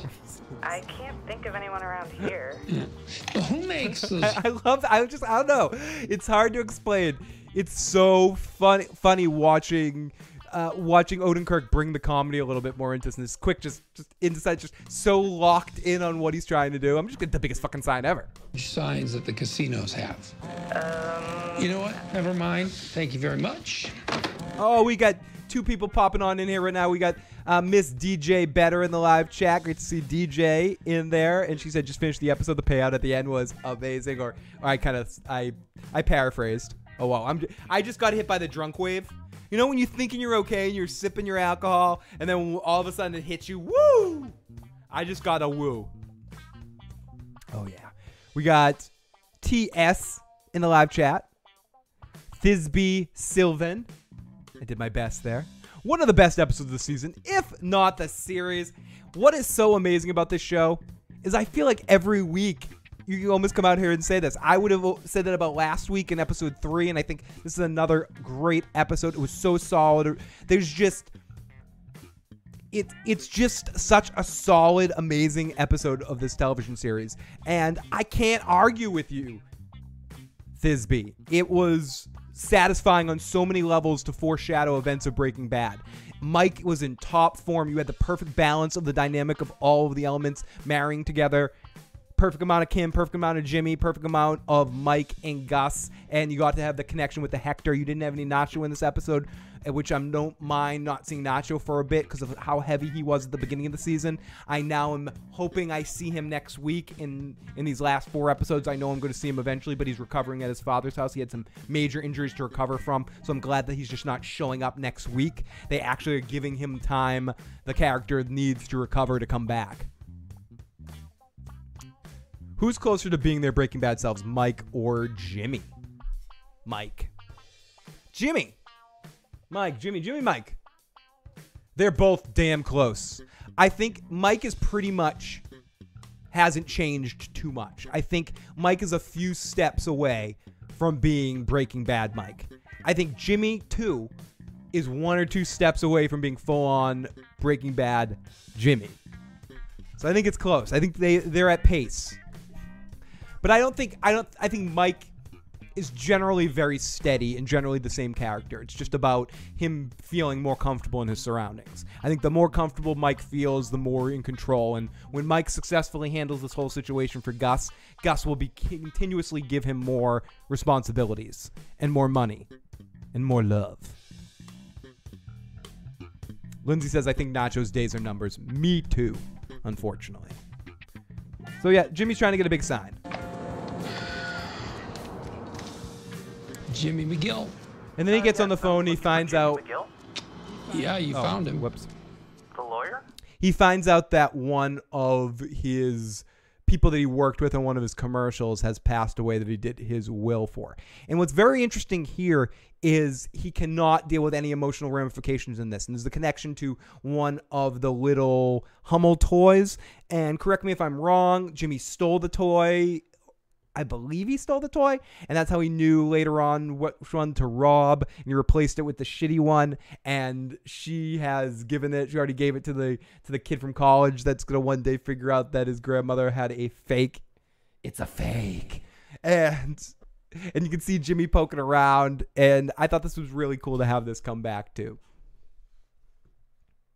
Uh, let's jump in the live chat and see what some of uh some of our motherfuckers had to say. Bernie says Mike isn't as ruthless though. He still has his family in his life. Doesn't he become estranged from his daughter-in-law? I think it's heading in that direction, and I think once Mike reaches that and he has nothing to lose, it will come to that point. But I also think from Breaking Bad, you're seeing things from Walt and Jesse's perspective, and I think once you get into Jesse's relationship with Mike after the fact, uh, when they become a little closer, you see a, Mike is very similar to the Mike you see now, going to the coffee shop, sitting there, pretty chill, just doing his business. I think Jimmy's on the fence, but Kim pushes him over the, over the edge. I agree, Paul. Joseph, we need Romulan to call it a fake, though. Thank you for getting my reference, Joseph. Always have to put one or two Deep Space Nine references in every show. I appreciate you catching on there. We need an overacting Romulan to go, it's a fake. I love you, Joseph, right now. I, uh, if you were here, I'd hug you, buddy. I'm fucking, fucking loving it. Okay, what, what else is going on here? Sorry, I'm uh I'm playing some mu- I'm playing some music here. I'm playing I'm in a musicy mode. This is for you, lovely one. It's Timo's rant of the night. It's Timo's rant of the night. Fuck Sansa. Fuck Sansa. Fuck Sansa. Fuck Sansa. It's time for my Timo rant of the night. So VHS cassettes. I really miss VHS cassettes, and I'm really pissed off I ever paid any money to back to Blo- Blockbuster Video. Go fuck themselves. Rah. I didn't really have a rant plan, so I had to just pick one randomly. And it's kind of hard to do the rant of the night without the rant, without without our rant master Joe Dirty Locks and a Joe rant. I'm just a pale comparison of a, of a Joe rant. I'm wondering how Joe would push Jimmy over the edge. I think, I think when he's gonna think he can trust her and let his guard down ultimately on one last time, one last chance, and she ultimately doesn't want any part of him as a lawyer or needs to move away for a job or decides that Jimmy's just too disconnected for her to be a part of his life. I think it might set Jimmy into okay, uh, all I have is this thing now. All I have is my craziness and my criminal life. When she starts realizing what exactly he's doing with the cell phone scheme, I don't think she's going to be okay with it.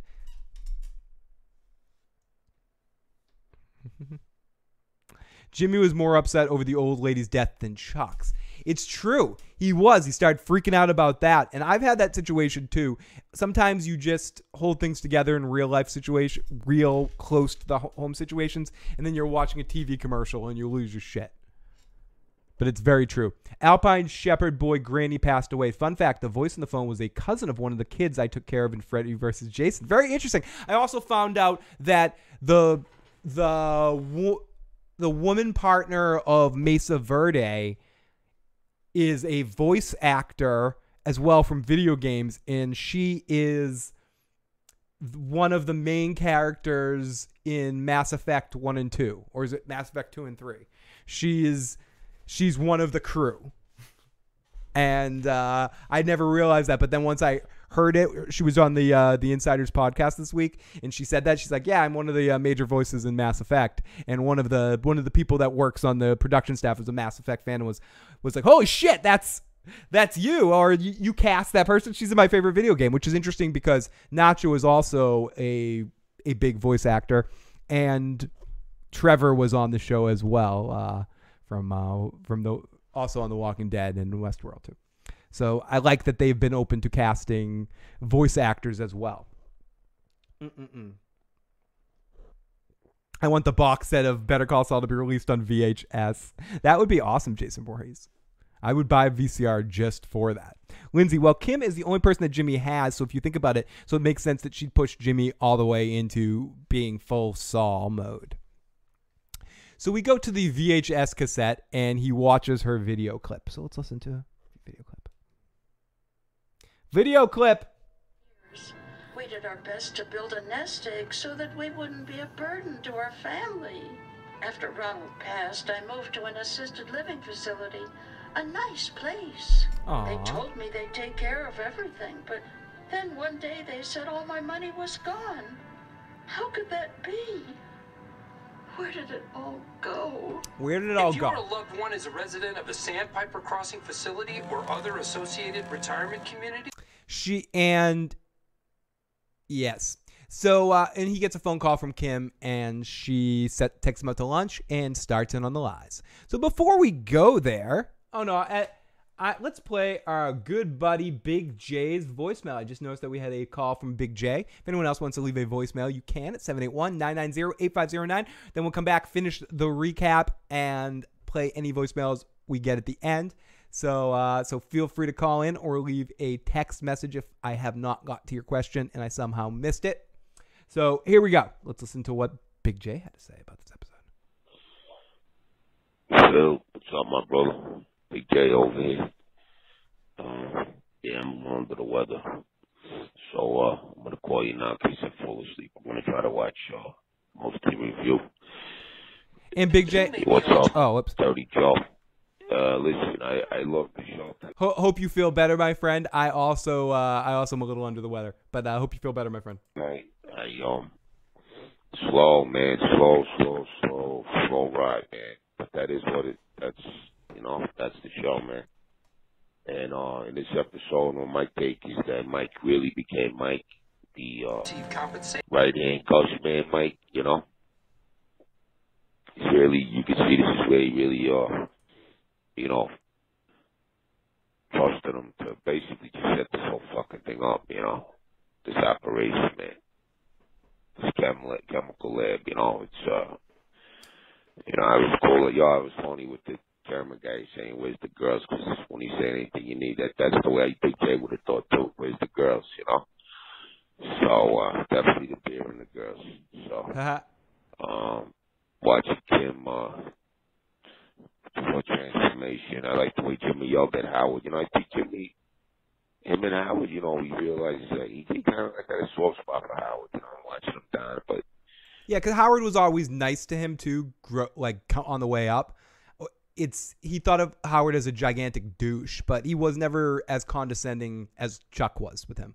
And uh, Thisbe, I'll be on that second. I mentioned that at the beginning of the show, but I'm gonna get to your comment in a second because that's fucking awesome, and I want to mention it again. That's what Howard needed, man, a kick in the ass, you know. We come to your dress and grab your balls, you know. And uh you know I enjoyed that, you know. And uh I don't know, I guess that's really it. Like I said, I'm a little under the weather. It's, it's another slow burn. I don't know how I really cared about the uh, opening scene with the mail mail room thing again. They're Yeah. kind of beating that a dead horse, you know. But I mean, we get it. You know, he was in the mail room. He was jealous of his brother. We kind of, I think they could have used that opening scene for a lot of other shit. But you know, I mean, it was it was good, I guess. But uh, No, very very fair. And I and I, and they they from what they were saying on the Insiders podcast, they look for what they're going to do in these opens. So they can't all be home runs and they say it themselves. You know, they they look for the right opportunity for the right scene. I think it was more about the outcome of what Kim's situation was to connect something to show you that Kim and Jimmy were never on the same page. But I agree with you, Big J. It's it coming off the Saul beginning, I wasn't as captivated by that scene as I was by the rest of the episode. you know, they got to just get the season over one more year. These people get too old to be going back and forth. You know, Kim and Jimmy, they kind of look like they do now, and they, they're trying to play like ten years ago. It's like when Howard Stern in Private Parts is playing himself in college. But anyway, you guys are the best, and uh, I'll talk to you next week. Love you, Big Jag. Thanks for the call, my friend. And uh, Bernie says it's a joke. Call from Staten Island, Mass. Make a lasagna. Uh, so uh, Thisbe said, I, I mentioned this at the beginning of the show as well. In the Insiders podcast last week, the scene that took place during the Breaking Bad timeline was filmed on 30 millimeter film like Breaking Bad instead of the 4K cameras they used for Better Call Saul. And I think that's so awesome that that attention to detail that they they paid to that. And it wasn't even a question. The way they were saying was, yeah, of course we did that. We, we had to do that. Of course we did that. I love that. And it's and it really paid off. And I like how they talked about how they had the old set and someone kept it for them. DJ says, "Oh no, I realized I have the porn stash." Yes, yes. In fact, when I'm walking around, all you hear is this song, DJ. It's in honor of uh, Burt Reynolds. I am, I'm rocking this porn stash for a week, so it's almost next time you see me, it will probably be gone.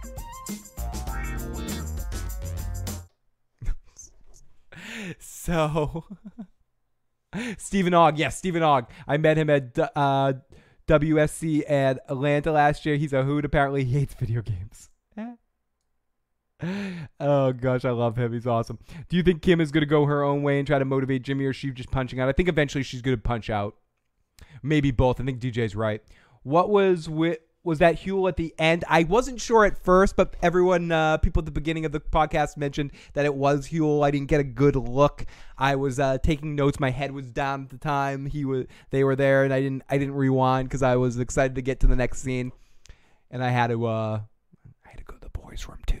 So, so let's get to this scene right here where Kim talks about the job and she gives him some lies, where she says she was offered the job instead of it being her. her.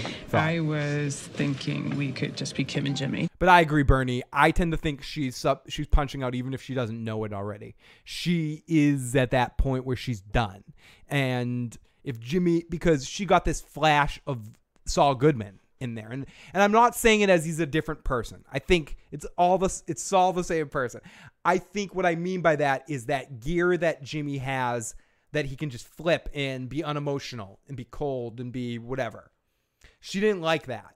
And when she saw him read the will, read the letter and have no emotional reaction to it while she was being hum, human, I think that was the inciting incident that caused her to be ultimately done with this situation. And it's just the slow burn right now until she finds her out.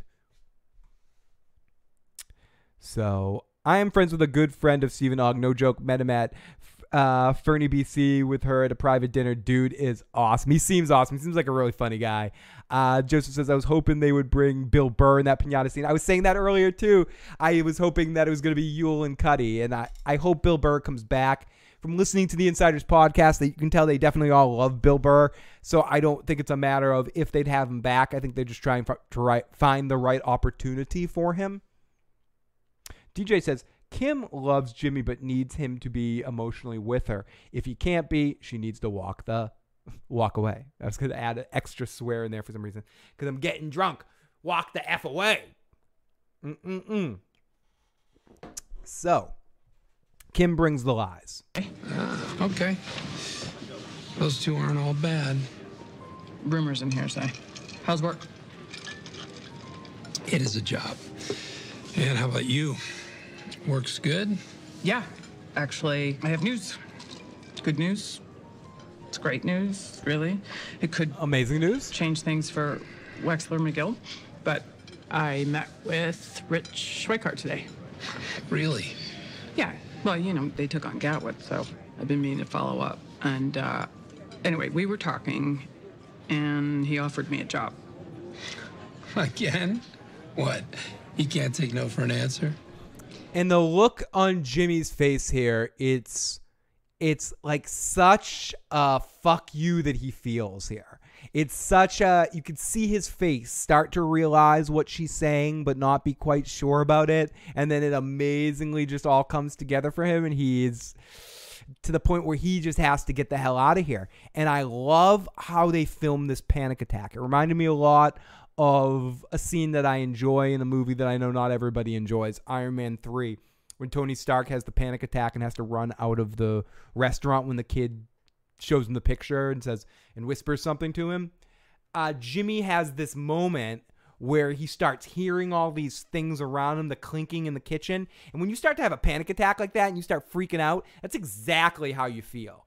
Uh, excellent job with the editing department and the sound design in that moment because that clicky clacky, noticing everything around you and freaking out and stuff, it's absolute, at least how I feel in those moments when I'm starting to freak out about things. And I can freak it. This scene was a nice parallel to that hotel scene from last season where they were ripping off the bar patrons. I agree. Where they come in and Jimmy at first is like, "Yeah, we're gonna be play having our play. We're gonna be, uh, are we gonna be uh, doing our nicknames and stuff? Are you gonna be Lolita and I'm Hank?" want me to run their banking division. Build it, really. You're not seriously considering it. I'd be coming in as a partner. But I thought things were going okay with Mesa Verde since, uh, Yeah, they are. They were. My workload has gotten a lot more complicated lately. I've been taking on some pro bono work. Overflow from the public defender's office. PD overflow. When did you? Why? I like it. I'm good at it. And I'm helping people, Jimmy. And I know that sounds cheesy. It's, you know, it's whatever, but it's the truth. No, it uh, makes a lot of sense. and, the, and the look on his face isn't like it makes sense to him. It does not compute. It's it the, again. It's the feeling uh, does not compute. Feelings of emotional connection to people, wanting to help people does not compute. Need to leave situation to process information and then come back as an emotional creature, and that's what he does. I have been thinking about criminal law myself. go into the panic mode. You think the person's leaving you. You think you're fucked. You think uh, go into go into uh, going to correct, correct, correct, correct, correct, correct. Oh, it's okay. No, no, no. I'm not. I'm going to do the thing you want me to do. I'm surprised you didn't say, uh, "Fine, I'm going to go into therapy now." Uh, you know, I second guessed the therapy situation. I really think I should go there. You know, from when I get my license back. Really? Yeah. You know, like you said, you know, you're helping people. I'm thinking an office in one of these refurbished bungalows, you know, downtown by the courts. You know, stick around where all the people who need help are.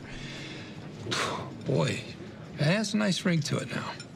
Wexler McGill, criminal law. That all sounds great. No, it doesn't. Just tell him. Tell the me- thing is, just be direct. And I guess I respect Kim for being relatively direct in this situation and being basically, no, this is a perfect situation for me. Stop. Stop your shit. if I go to Schweikart and Coakley, I have all those associates to help cover Mesa Verde.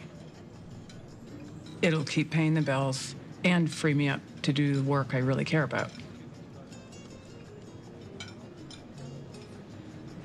So you kind of get to have your cake and eat it too. Kind of, yeah.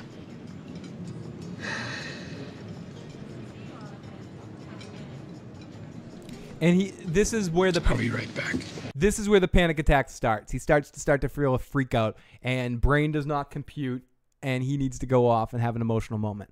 And I thought this was filmed amazing. These are one of these moments that in other kinds of shows would not work as well and this just works exceptionally good here because they film this minutia. They find these opportunities to stick in these montage moments of just shit happening and also of characters going through mental fucked up situations. You did it with Nacho earlier in the season when he was shot and and feeling the the effects of that and seeing Jimmy have this panic attack here. And you did it with Chuck last season with his with his condition.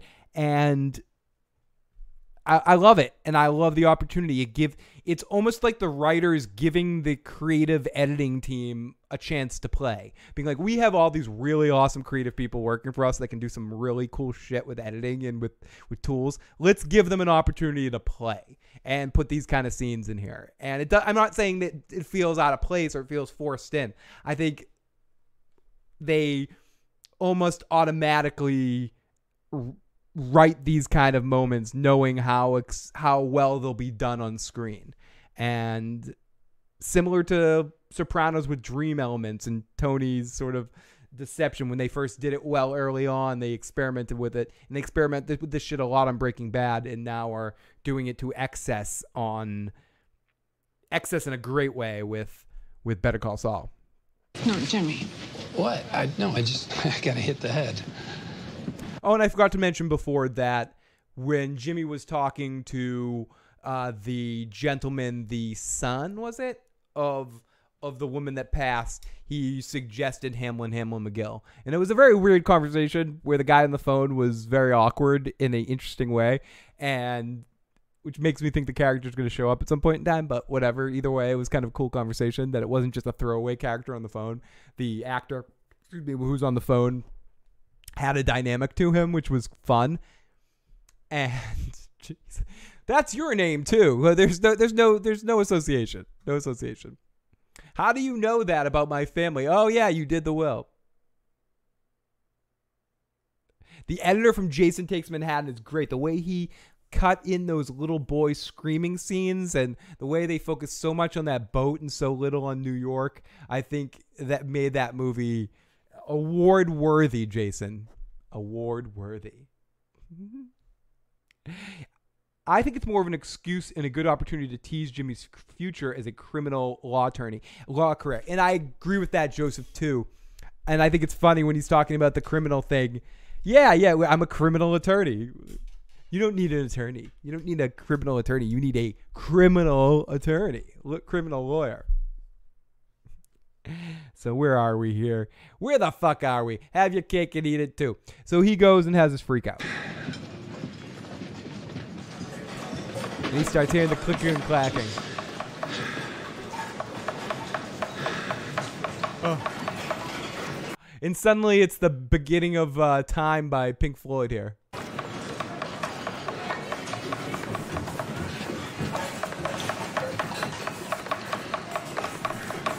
You're skipping moments and all you're hearing is the the surface sounds around. A lot of nonverbal acting here. Dark, as someone put it before too, as you're seeing Jimmy's whole plan sort of fa- fall apart.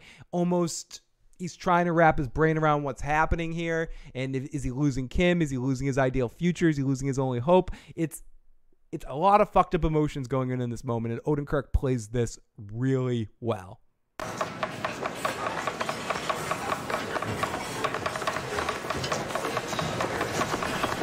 Then he wraps himself together and he comes and he comes back and he gives her what she needs. It's a great opportunity, man. you should jump on it. You mean that? Yeah.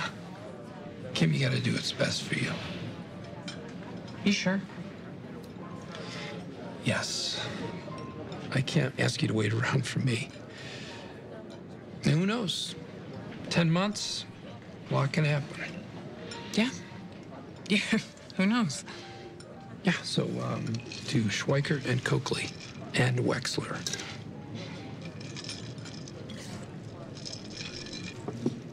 then we head off. I mean, there's not much to talk about in this next scene. Uh, I'm not going to really play any audio from it. We come back to s- suburbia, little boxes on the hillside. Mike is grampy. Gets out of the car, heads into the house, ready to get some shit from the daughter and eat some crow. The daughter's like, "What do you want?" and give him sort of a weird vibe. And Mike says, "You know, I agree. I still think that guy is full of shit and a lying sack of crap. But ultimately, it was the wrong place, the wrong time. I shouldn't have said it." And she says, "You know, I'll always love your son, even though." I might have to move on. And Mike says, Yeah, you know, you can move on. No one expects you. No one expects you to to wear become a nun or something like that. And she says it's okay for him to pick up Kaylee. So we move on with that storyline. Not much to report there. It was just a touch in to get Mike back to seeing his granddaughter again. I forget, did Jimmy steal the old lady's Hummel in a previous season? I think he did, Paul. And that is a good question, DJ. I was wondering about that. I believe he did, which is how he knew about it for this season. He had he had done it once before. He, he had done it once before. So, uh, but I'd have to double check because Better Call Saul. I have not rewatched the early seasons. I did when I went when I was getting ready to rewatch uh, this for this new season there was some other shit going on this summer. This is a crazy summer, and where it still looks like we're probably going to be uh, moving maybe by November. Uh, s we're going to be in a new space, a new little studio space. So it's it's just been a weird time this summer with everything going around. So I've sort of lost track of it a little bit, but and didn't get a chance to rewatch the early seasons. I only watched last season again and some select moments. Mm-mm-mm. So I am not sure about that. So Jimmy's at his office to go see Howard and get the five grand. And uh, this is a fun scene. I'm just gonna play this because some funny shit happens in this scene. Expecting you. Thanks, Julie. As Jim as Jimmy heads in to get his check. Uh, hey, Jimmy. Howard. Jeffrey says he did not steal the old lady's Hummel. He just learned about the Hummel through the old lady. Thank you, Jeffrey. And Lily of the Fox Valley says no, he didn't. She made sure he wrote the right name of the Hummel on the will, which gave Jimmy the knowledge to be able to know he could steal a different one later. Thank you, Jeffrey and Lily of the Fox Valley. See, again, one of the best way, best reasons to do a live show. You have the live chat to be able to correct my wrong ass, which is usually wrong. My right occasionally I have a right ass, but usually my ass is wrong. Going in the mail today, you would have gotten it by Friday. Yeah. I got a pressing need only $5,000 will cure. Oh, there you go then. Everything correct? And I love the actor Howard, how he's playing this character right now. He's uh he's it makes the other side of Howard it makes me realize how good of an actor this guy is. Good, thanks. Of course. Yeah, I uh, see a lot of empty cubicles out there. What's going on? Now We're doing some reorganizing. I'm not really passing out. But would that be the best stream ever or the worst stream ever if in the middle of the stream I was like playing an audio clip and I leaned back for a second and then suddenly just passed out? Just making the office a little more feng shui, I take it? We've had some setbacks. paying out to Chuck's estate. That is part of it. and to be frank, Probably worst. I wonder how long. How long would you watch? Two minutes? Three minutes? Would you call an ambulance? that would be an amazing, amazing way to just end a stream once. Just be going, hey, everybody, yeah, that was really good, really good. Let's play another piece of audio here. firm's reputation is not what it was. So what's the plan? The consultants call it right sizing. No, I mean, what's the plan to get HHM back on its feet? Dead Phil, best stream ever. We've let Lotus eat you. My cat would eat me first. Very quickly. So Jimmy at this point is just disgusted. He's just like Howard. What, what the fuck's wrong with you? Could, could, could you talk to me here for a second, asshole? Are you kidding me? I just referred a client to you guys. You're welcome, by the way. And you're telling me this place is falling apart? Get your shit together, Howard. Excuse me? Oh, please. You suffer one little setback and you're going to let your entire legacy go? One little setback. Fine. Your pain is very special. Woe is you. Just I love that line. I'm going to use that in real life. Your pain is very special. Good for you. It's like Olivia Soprano line. Po poor you. stop wallowing, okay? This place is all you've got. That in your hair. Yes, Bernie, I have thought about this before. I, I have a cat. My cat's 20 years old. It's very loyal to me. But if I died, I bet my cat would be eating me within an hour. Who knows? Especially if she was trapped in a room with me and she was hungry. I love my cat, but the, the, once they, I, I assume I'd be uh, I'd be destroyed by my cat. Let's face it, clocks Joe worked as an ambu- ambulance worker, and uh, he has some stories. there too. So, you want to save your business? You want to save your dignity? You're going to have to fight. Hey, Fight for the rights of every lawyer. you're a shitty lawyer, Howard. But you're a great salesman. So get out there and sell. Fuck you, Jimmy. There you go. Use that. I love that. I love pep talk, Jimmy. I don't know if Bob Odenkirk's ever played it. There's probably a Mr. Show character I'm not thinking about, Bob Odenkirk as a motivational speaker in a movie would be perfect.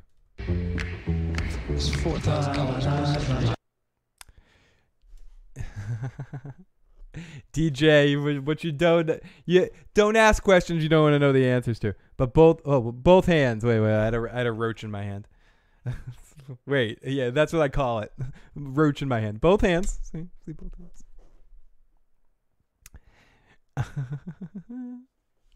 so uh, let's where are we? So yeah, we get that funny song, and then we get a little piece of music with the the tracks open in the four four grand that he uses to buy more pay to go phones off the truck.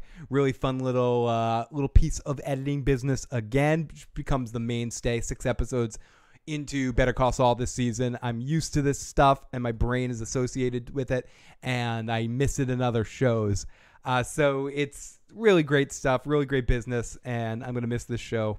Only four more episodes this season. It's making me sad. So he's investing his his four grand into more of this scheme, this cell phone scheme. So then we get Saul on the phone talking about pinatas, feeding the fish, setting up the the scam with or the the setup at the end with Huell and whoever the other dude was. And yeah, uh, we go off to Hector in bed with Gus. We'll get back to that at the end. So we go back to this scene here with Hector and Gus, and it's a long scene. This is the dark scene that it, we really get into Gus's mind. This is one of the most consistent moments we've heard Gus talking. It's a big, long, meaty monologue that they give him, and really character building and very theater like.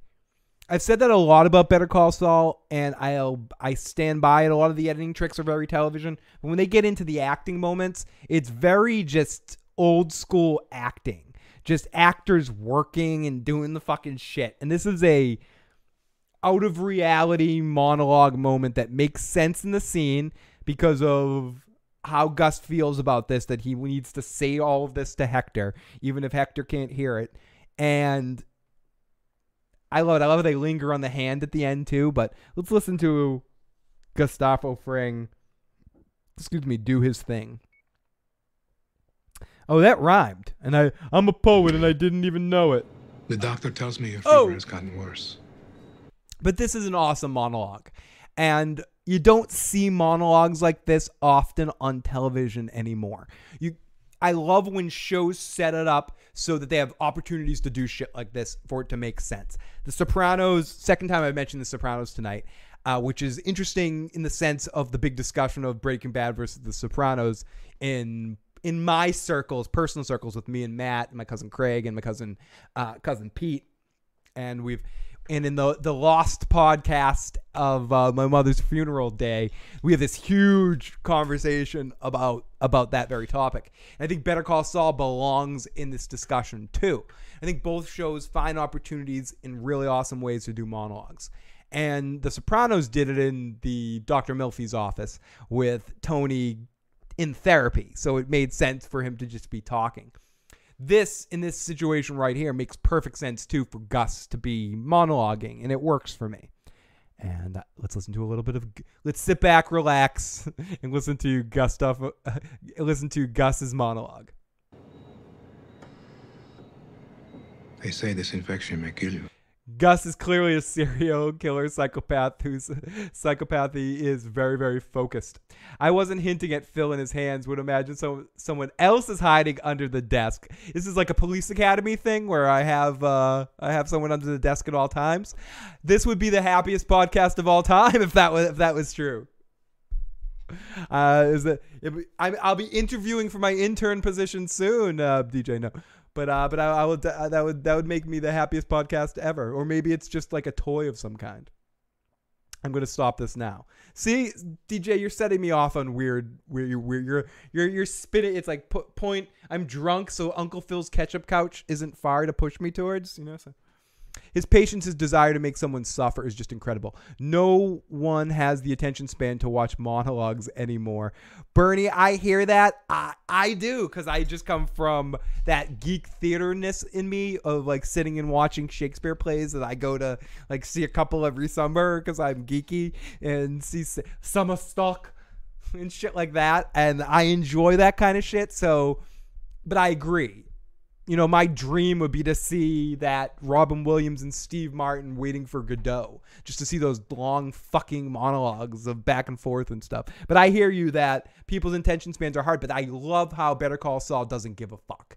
And they want a monologue, they're giving you a monologue.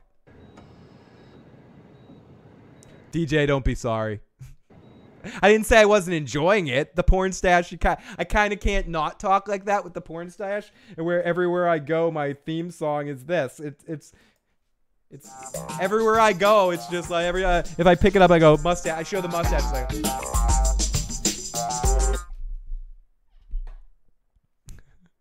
Maybe it's just a cantaloupe. Phil starts to get very specific.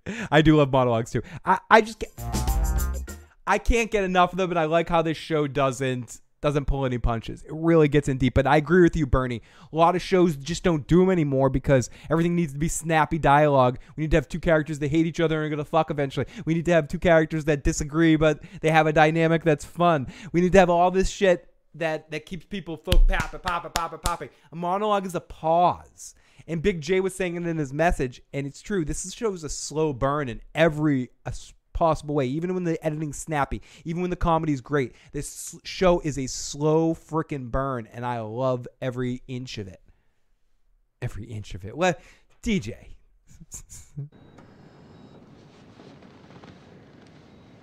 Specific about what's under the table. You don't want to know what's under the table. Oh no, you if don't. it doesn't, You don't want to know what's My under the table. tells me Okay, you you guys want to and again that you may never wake. before we listen to Gus's thing, you guys really want to see what's under the table? Okay. Oh no. Let's see what I have there. Uh, uh, uh, ah! I have Weird Al under the table. Eat it, just eat it. Going on your floor and eat it. So what's funky? So it's true.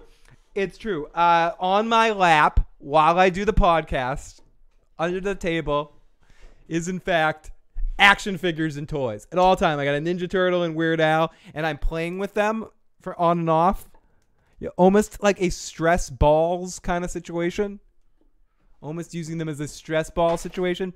But I will be doing a GoFundMe pretty soon, not for the next year's Con of Thrones, even though I want to do that too. But I'm going to be doing it for a proper under the desk thing for the new studio.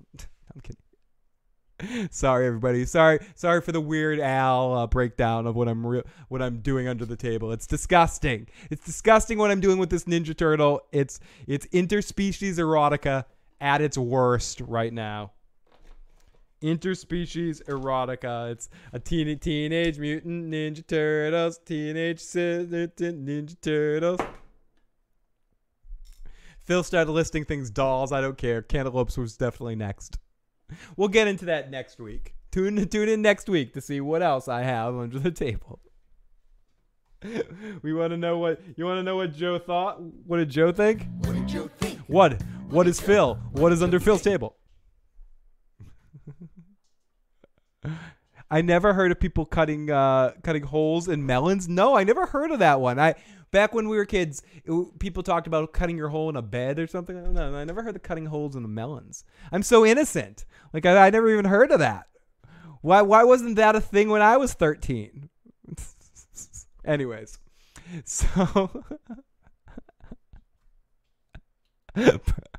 Bernie, I, I, I'm now gonna go to rabbit hole video search later. Anyways, so let's listen to this monologue. Now that we've set the mood completely against what this monologue is about, let's get to a little revenge in sick, twisted past of Gustavo Fring when he tortures animals and shit. And yet, I wait.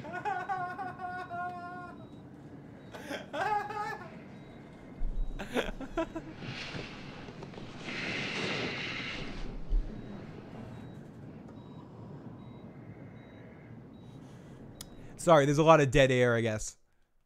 Let me talk. I grew up oh, here we go. Quite poor. I'm just gonna casually talk during the breaks in the uh, breaks in the discussion. We lived in the hills. In the place my brothers built Do not be sorry. things they found. Metal sheeting, plywood. When it rained, it smelled like hay. We were always hungry.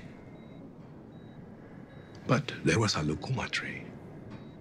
Scrawny, barely alive. My family had given up on it years before. And I mean, I want to play this whole monologue, but it's a five minute monologue. And I'm not, I mean, I'm going to, it's playing right now. I'm just going to talk and raise up and down here.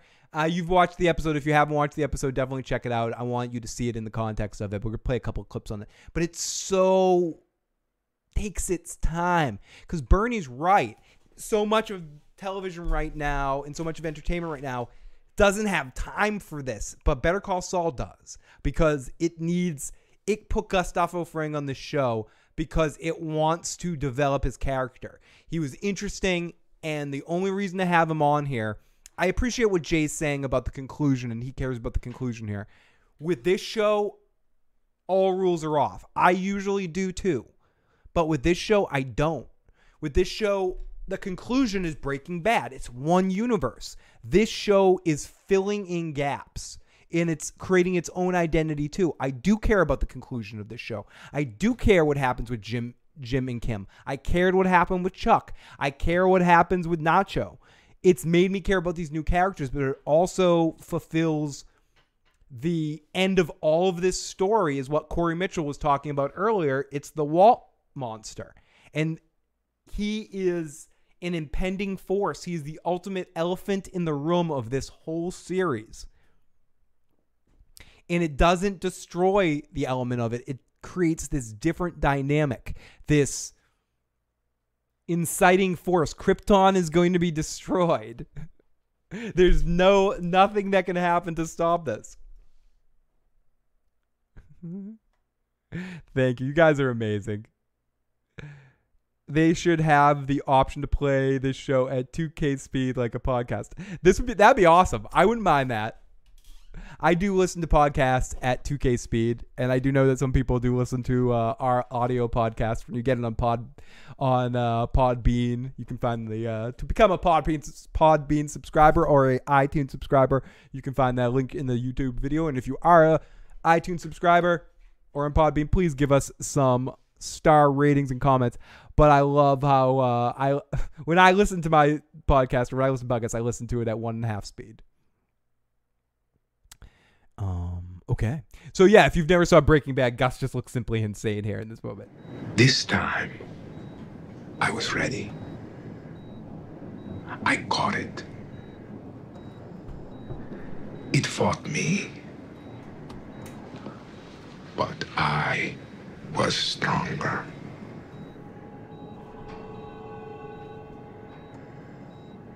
The merciful thing would have been to kill it.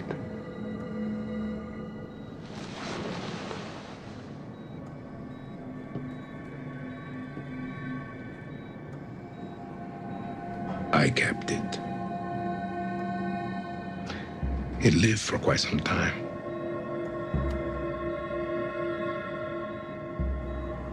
I believe you will wake, Hector. Or maybe that's just what my skin looks like, DJ. Yeah, people that never saw Breaking Bad have no idea what this guy is capable of and have never seen that pool scene. And I wonder when this show is going to get there. And I do think they're going to get there with these Germans. I think that's the direction that you're going to see that side of Gus again, where he just completely wipes out all these people, and we we see that side of Gus. As much as I love the last season, the Gus seasons were the best of Breaking Bad. He's one of the best antagonists in TV history. He is, and it's the dynamic between him and him and Walt were because he had Walt on every level, and Walt had to go to that unspeakable level of going to Hector to solve the problem, and also because there's a timeline look at this where Walt isn't completely innocent in everything either, and it's it's such it's such a uh, uh, I I can't wait to rewatch Breaking Bad in this off season, leading up to the final season of Better Call Saul. I'm going to watch all of Breaking Bad, then I'm going to watch all of Better Call Saul leading up to the final season. Bernie. Da, da, da, da, da, da, da, well, well, let's see. Should I, it, I'll take it off to this music.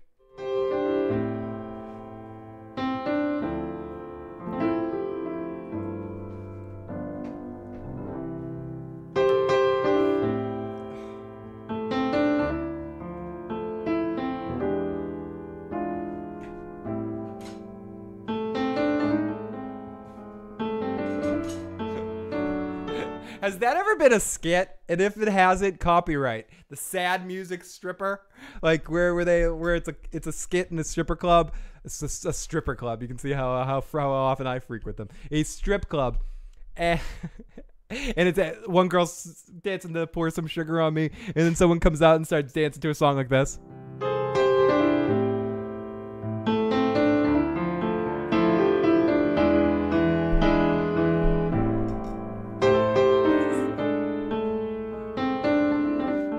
know he's gonna cry and strip for us.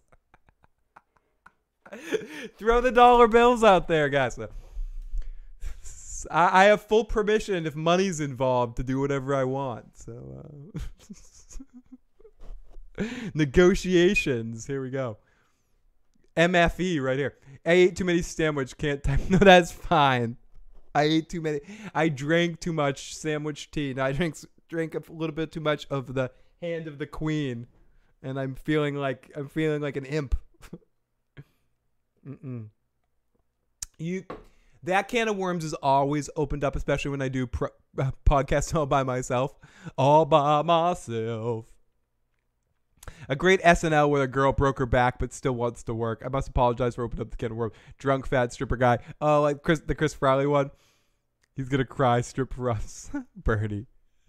Okay, so uh, where are we? Okay, so this kind, and I said this kind of indulgence, the scene that where Gus ultimately leads into this saying, "I'm gonna make you suffer. You're not gonna die. My doctor says you're gonna die, but no, you're gonna you're gonna be all right, and you're gonna suffer for me as long as I want you to suffer."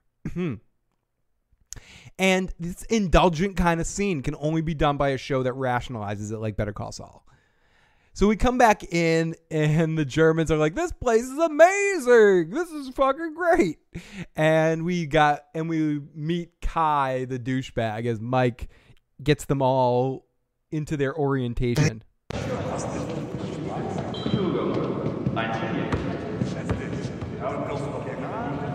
All right, gentlemen. We have a few things to go over here. Stipper, but there. There's also a scene. In, there's also an episode of How I Met Your Mother that like that. That's pretty funny where, where something bad happens to the stripper at a bachelor party, and she and she like forces them to watch her strip after after some horrible shit happens. But uh, but yeah, that's kind of a funny scene. I think the sad music one would be a good little good little scene, good little scene as well. But yeah, it would be a little bit birdie. It would have to be that she's very she's very happy doing it, or it could be a guy too. The person's very happy doing it with the music, like the sad music's playing, but they're smiling the whole time, like. And they're just like trying to get into it, but then it might just be artsy and not funny. Be like, hmm. I'm rethinking this whole joke.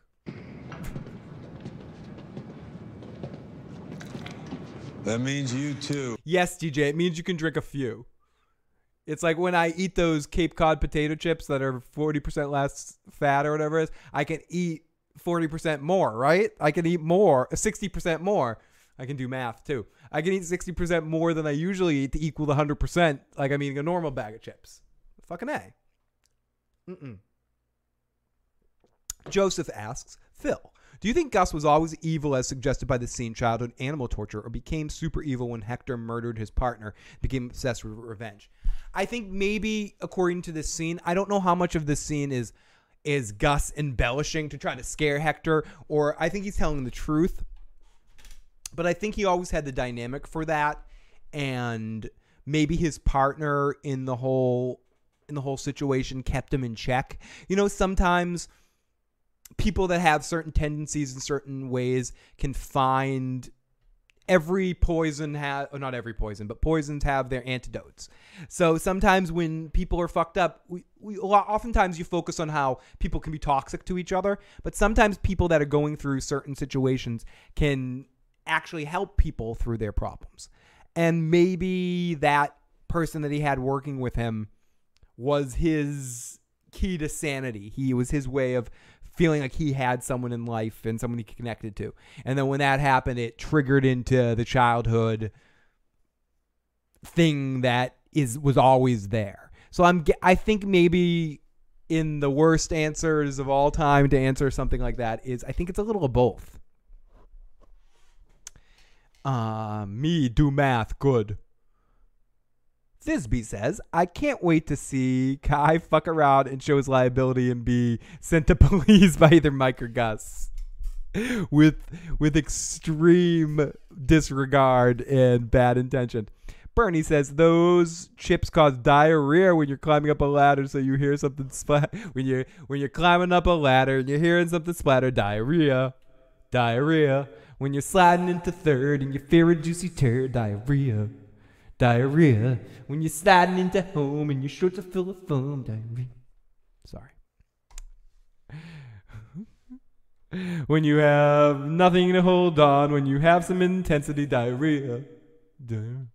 Sorry, Paul Q. When, when you go to make a toot, but you ate a lot of food, diarrhea. Diarrhea.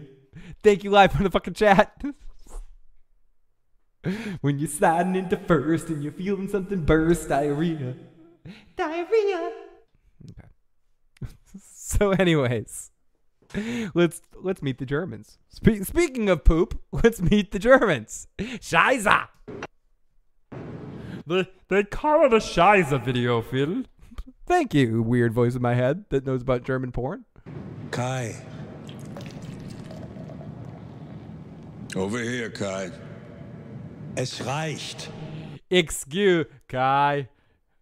Listen, Kai, you may want to get your ass over here, considering we uh, paying for your surroundings and giving you a lot of food and beer and uh, stuff. You fucking piece of shit. Can we just kill you now, Kai?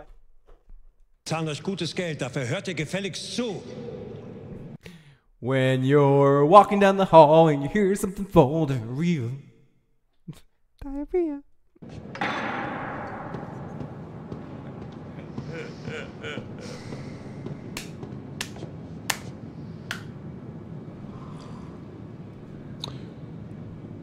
We got four bedrooms Yeah. between the two. Yeah, yeah. Does anyone not think? Does it, comment section as well afterwards, podcast listeners as well. I'm curious if we have uh, what one, two percent of people. Does anybody think Kai's not gonna die? Houses. Kai's gonna die. Kai's gonna die. I leave it to you to figure out the roommate situation. I assume you're all friends, and I don't really want to hear about it if you aren't. Working kitchen so you can cook whatever you want. The refrigerators, the cabinets are stocked with Excuse the me. essentials. There's a shopping list. You write down Each one of you will have a assistant that will carry around the con and let you know. whatever you need, we'll get it. Uh, say, let's see how bad I destroy this. Lily of the Fox Valley throwing in some German in there. Bonvengungen. Bonvengungen? Was that was that pathetically awful? That was, awful, right? Give me a, a ten being the worst. I, ten could be the bet. Ten the best. One the worst. What, what- was I? Was I was I a two? Was was a pretty pretty shitty, right? Calm down, Mike. Let the dude grab a beer. I would have asked for a stock of sandwiches. A Me Too explosion. I would want some uh, blooming sandwich plants. Kai equals our red shirt to see what must what must. That's Gus and Mike together was must must right there. My drunk ass went to go see say Gus and Mike to, Mike at the same time, and it came out as must. so must. He's gonna feel the power of the must side. Baven Guyen. There's a phone in each house. It goes directly to me or one of Yeah, there's a phone lot. Uh, now I started. He sounds like John Wayne now when I'm doing. Listen, listen, Pilgrim. There's a phone line. If you want to dial a phone sex line, you have to go through me, and one of the boys has to listen. So you better watch out. And also, if you want to order a Domino's, you're gonna have to go outside to pick it up. And uh, I don't know what else to tell you. There'll be no shiza going on in here tonight. What you do on Fridays is your own business. guys. Anything you need, call. Oh, Farfanugan. Okay, so oh, Bar Farfanugan. I, I just said it better that time because I knew what I was saying. That's better, right? Farfignugan. So when do the girls get here? Within reason. You need girls? No Shiza, Germans. We said no girls, Germans. We don't want to have to clean up poo. Farfig Nugan.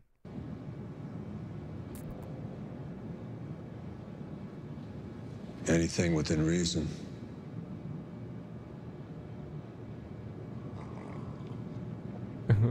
so anything without with reason, that means none of your sick fucking shit. Any more questions? This is drugs. This is your brain on dr- German drugs. Any questions? All right. You've got some time to relax and settle in. Work starts tomorrow night.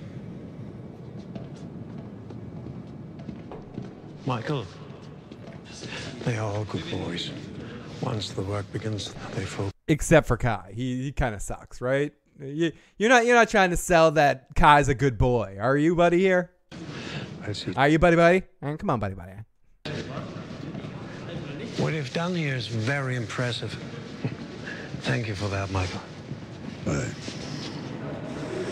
If you need anything to make this go better, you let me know. I will, certainly.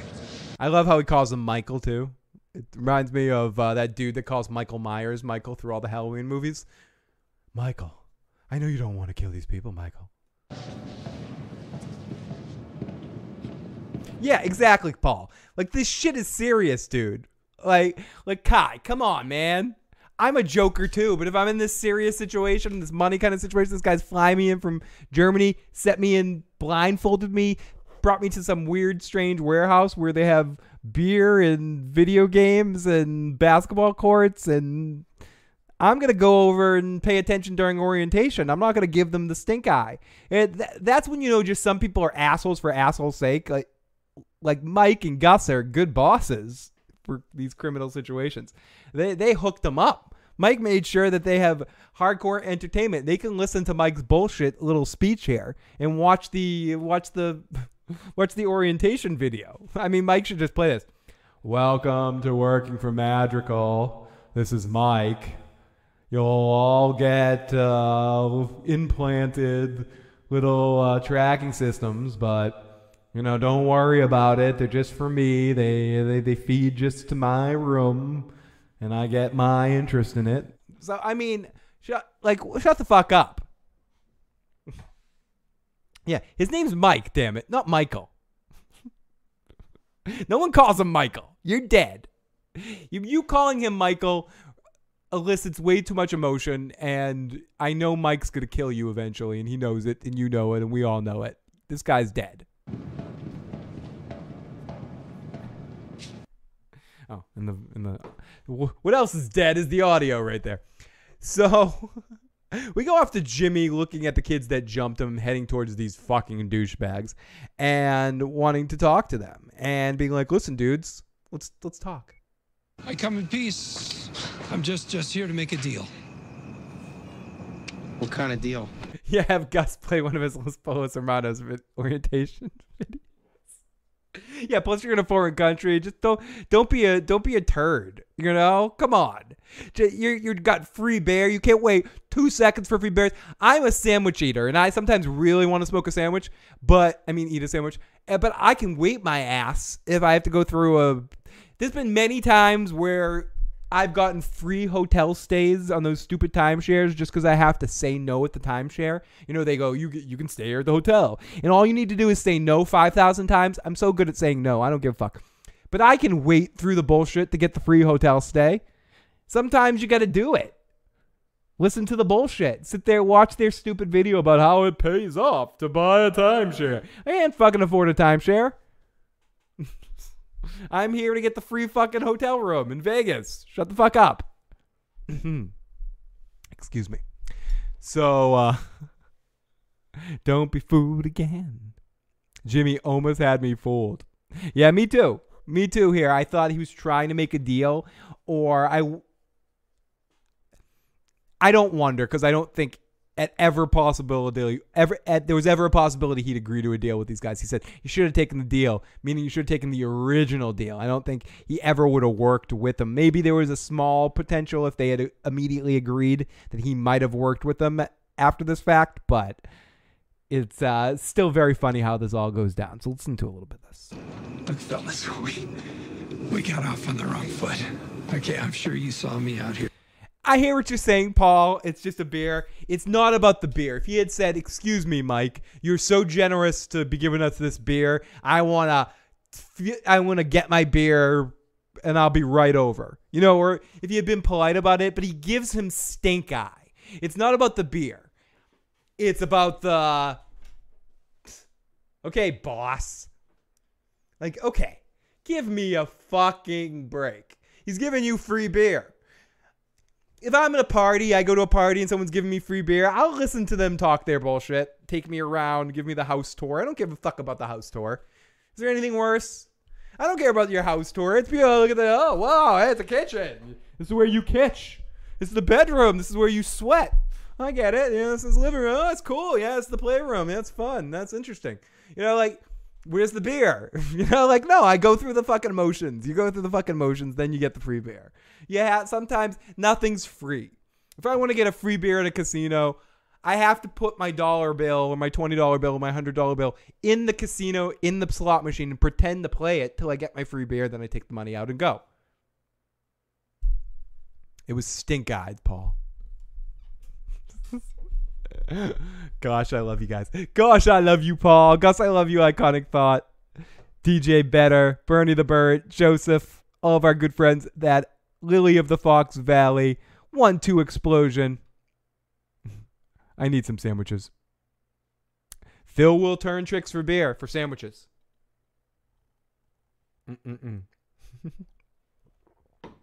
Sandwich beer?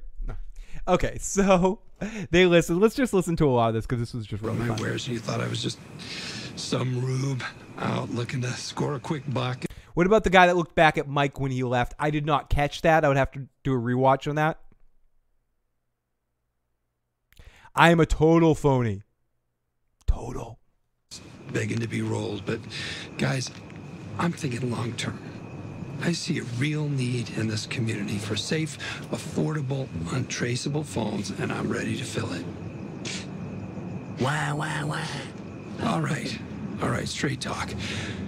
I need to be able to sell my phones without worrying about getting ripped off. I'm proposing if you let me sell my phones without hassle, I cut you in. Say, a hundred bucks every night that I'm out. And that's money for literally doing nothing.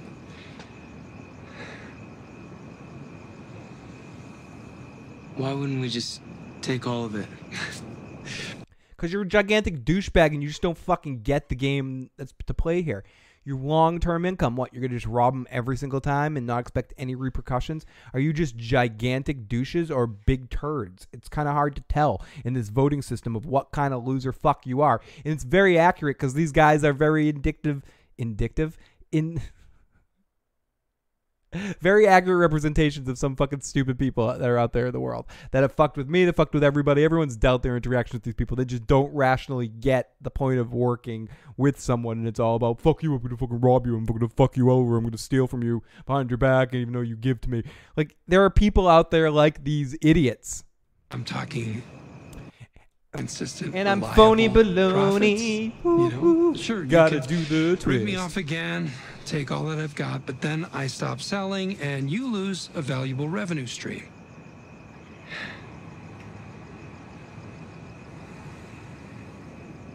Oh, Give me no.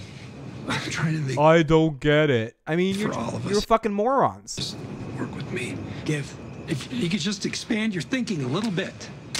You talk too much. Now, this is a question for the live chat and anyone listening to this point in the podcast. Do you guys think that Jimmy was actually giving them an opportunity here? Was the end game of this situation always them hanging like pinatas? Was there any chance that they had here to work with Jimmy? If they had said, "Sure, we're sorry we jumped you, dude. You know, we know you're on the level. Let's fucking work with you. That's a good. That's a good thought. Let's fucking get paid." Do you think that was a possible outcome, or was all about getting to the point to get them alone to get them attacked, or scare the shit out of them and get and get them to spread the word that Jimmy's not to be fucked with? I tend to think that Jimmy always knew it was going to end in that situation, and there was never a chance to work with these guys. But I'm curious what some of the people in the chat think. All right. Um, Lily the Fox Val- TJ says, I was actually surprised none of these punks got hit with a bat at least. Lily says, I think that Jimmy had every intention of luring those kids no matter what. He had a score to settle, already spent the money on the hitmen, plus why have worn the, the tracksuit? I like PCP, says Mike, who's popped up back on id. And no, 100 was too low. Technically, yes, he gave them a chance, but his, and I agree, Paul, the 100 was the giveaway, like how much he was offering them. Joseph, technically, yes, he gave them a chance, but his instincts knew it wouldn't go well, hence the pinatas. He had accepted that he would do the pinatas. No, he knew that they wouldn't compromise his Bernie. Mike says she looks like uh, the same, same as sister sister. Oh, uh, talking about Jack A right there. The end game was not to worry about them. It was worrying about a uh, hundred dollars a night. I'm scaring the shit out of them. Yes, Lily. Mm-hmm. Ooh, oh, let's get to a little Rick Moranis here. So let's play a little bit more of this so I can eat some more sandwich. We got a man of action.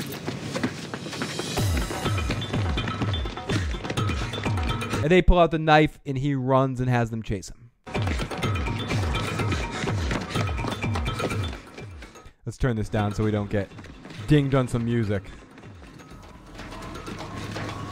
And then eventually they just get uh they get they get taken somewhere trapped in the corner and he says, "You idiots. Morons, you should have taken the deal." And then we get a Negan moment where uh where somebody some madman comes in with a bat. And let's listen to this to the had end. friends, did you? So what's it going to be, fast or slow?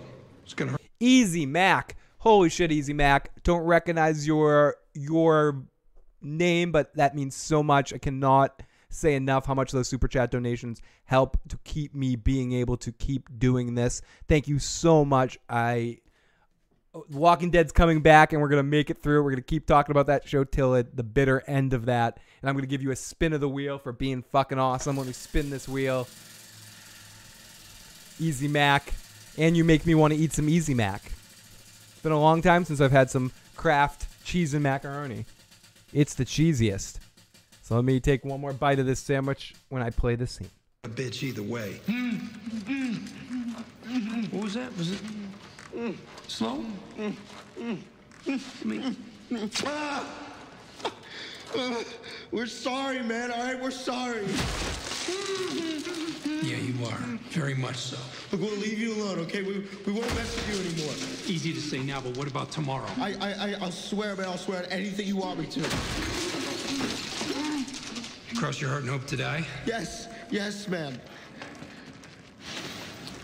You mean it? Yes, yes. Look, after this, you'll never have to see us again. And you will spread the word that I'm off limits? Yes, yes, yes. We'll tell everyone. We'll say, "D- d- d- don't mess with the cell phone guy. All right, we're done. We're done! I think they get it. Seriously, guys, we're, we're done. Okay, we're good? All right? That's enough. I appreciate the enthusiasm, but he got the message. That's right. Listen to what he says. Listen to what he says. I got the message. Mike, you should have checked out the the show earlier. We definitely got to that stripping point earlier. If it's that important to you, Sorry, the uh, the wheel landed on silly hat. All the silly hats are packed away in boxes for the move. So uh, so I had to spin again and it listened to everybody drink. So wh- whoever you are, wherever you are, whatever you're drinking, whether it's coffee, water, soda, uh, beer, vodka, turpentine, whatever you're drinking, Drano, whatever you're drinking, wherever you are, pick up the toast. Let's toast this to Easy Mac. And thank you, Easy Mac, for helping the show grow. Help me keep doing what I'm doing. So, uh, love you, Easy Mac. Thank you so much, buddy. Mm-mm. Maybe, Mike. I might do it again if the price the price is right. If people keep if Easy Mac just threw that five dollars, it makes me want to dance. Know? But no one wants to see that. Let, me, let me let me again. Let me do it. It was uh, it was funny once. Will it be funny again? Let me let me start stripping.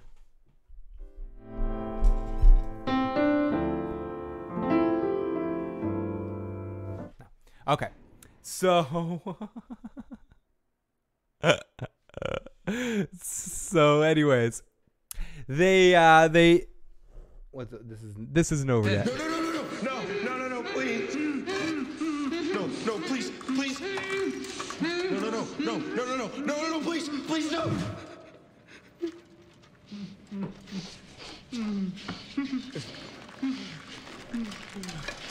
And Jimmy, this is all about him getting that street respect that he wants. Because ultimately, that's more important to him than Kim. That's more important to him than money. That's more important to him than power, respect, or respect that respect is. Respect on the street, being respected by criminals, ultimately becomes Jimmy's kryptonite. What is his true desire? Like, we all have our thing that feeds us the most? What's the most important thing to us?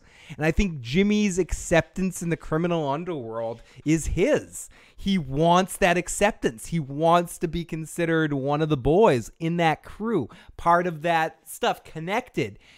And it's so important to him that he gets that street respect. And I think the game of it all is so that's to him what he considers success.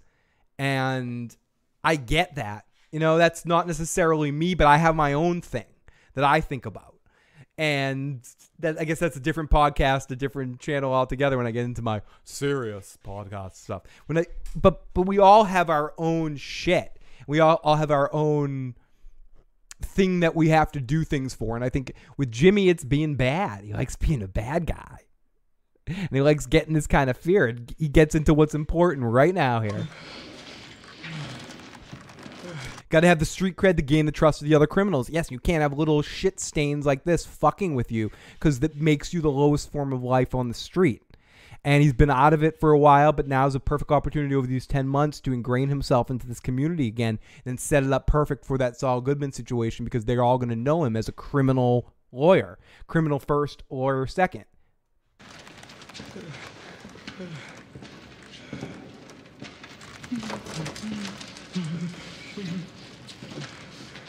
Without the respect, you can't money because everyone will rob you without fear of consequence.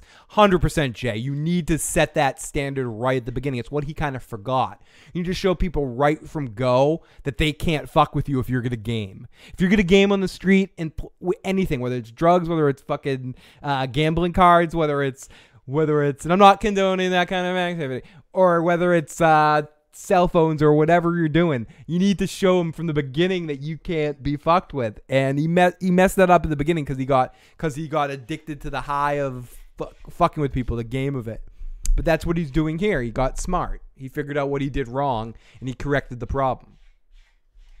Get one warning, and that was it.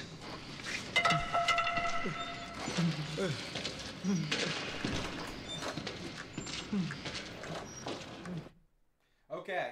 And that is the end of our episode. Sorry, everybody. My cat's being honorary. You okay? You okay? Oh, you okay, Betty? I know you got to give you your thyroid pill. and that's the end of our episode of Better Call Saul. Leading into next week, looks like next week's gonna be a lot more, of, a lot more of the same fun. Can't wait. Hopefully, Joe will be back next week to join us, but Joe will be back this Wednesday for a What Did Joe Think? We're going to be talking about a couple things. We'll be mentioning uh, mentioning the first episode, first two episodes of Mayans, the Sons of Anarchy sequel. Also, be talking about uh, his thoughts on this episode of Better Call Saul and touching a little bit on some Game of Thrones stuff as well on Wednesday, at some point on Wednesday. And I will also be doing another live watch or live walk stream, one of those uh, walkie, walk my dog, daily issues kind of things one day this week. And check out the Daily Drum Minute channel on YouTube. Search Daily Drum Minute for the Daily Drum stuff. Also, more shows coming up soon. Going to be coming back to our music podcast. I was talking to my cousin Alan uh, last night about our next band podcast that we're going to be doing. Since he won the trivia competition, I'm going to have Alan on the stream, and I've been wanting to get Al back on the stream for a while. We're going to be doing a Led Zeppelin discussion at some point. I'm also going to get Matt on for some soprano stuff relatively soon. My cousin Pete, I want to get him back on too. My cousin Craig and I are going to be doing a live show of our new band Sarcasmo at some point soon, live on the channel. So look out for that sometime in the next couple weeks. And what else do we got coming up in the next month? Uh, a couple of other fun things. Uh, fuck, I was just I was just talking about my cousin Gotti. It's like all about my cousins here. Yeah, all my cousins. We're gonna be doing some Star Trek stuff, and uh, yeah, so it's gonna be fun. Yes, Joe and I will be talking Ozarks. I have two episodes left in the season, so I don't even want to look at the chat just in case there's any Ozark spoilers. But uh, spoiler alert for my thoughts on it. I like season two better than season one, even though season one was amazing. I am very much feeling season two. I fucking love it. Charlotte's an idiot. Fuck Charlotte. but uh, Mayans is meh. And spoiler alert to my thoughts about Mayans too. Mayans is meh for me right now.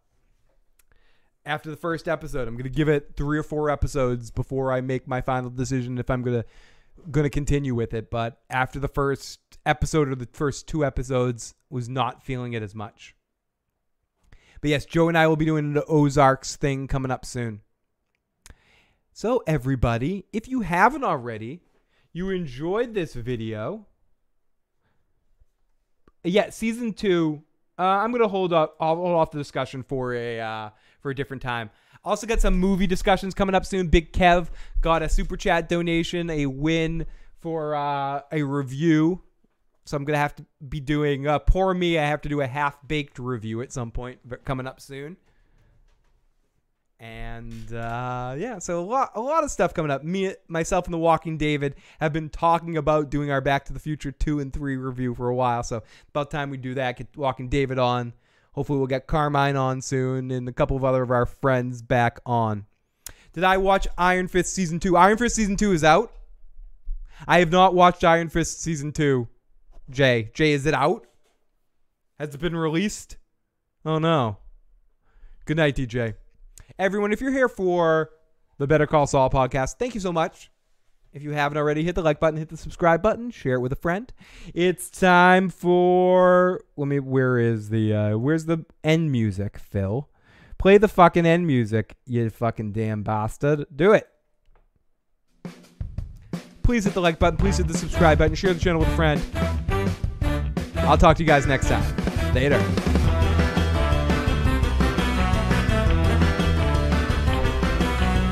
If you listen past this point, you accept that Better Call Saul will not be discussed. Right now, it's time for Uncle Phil's Ketchup Couch.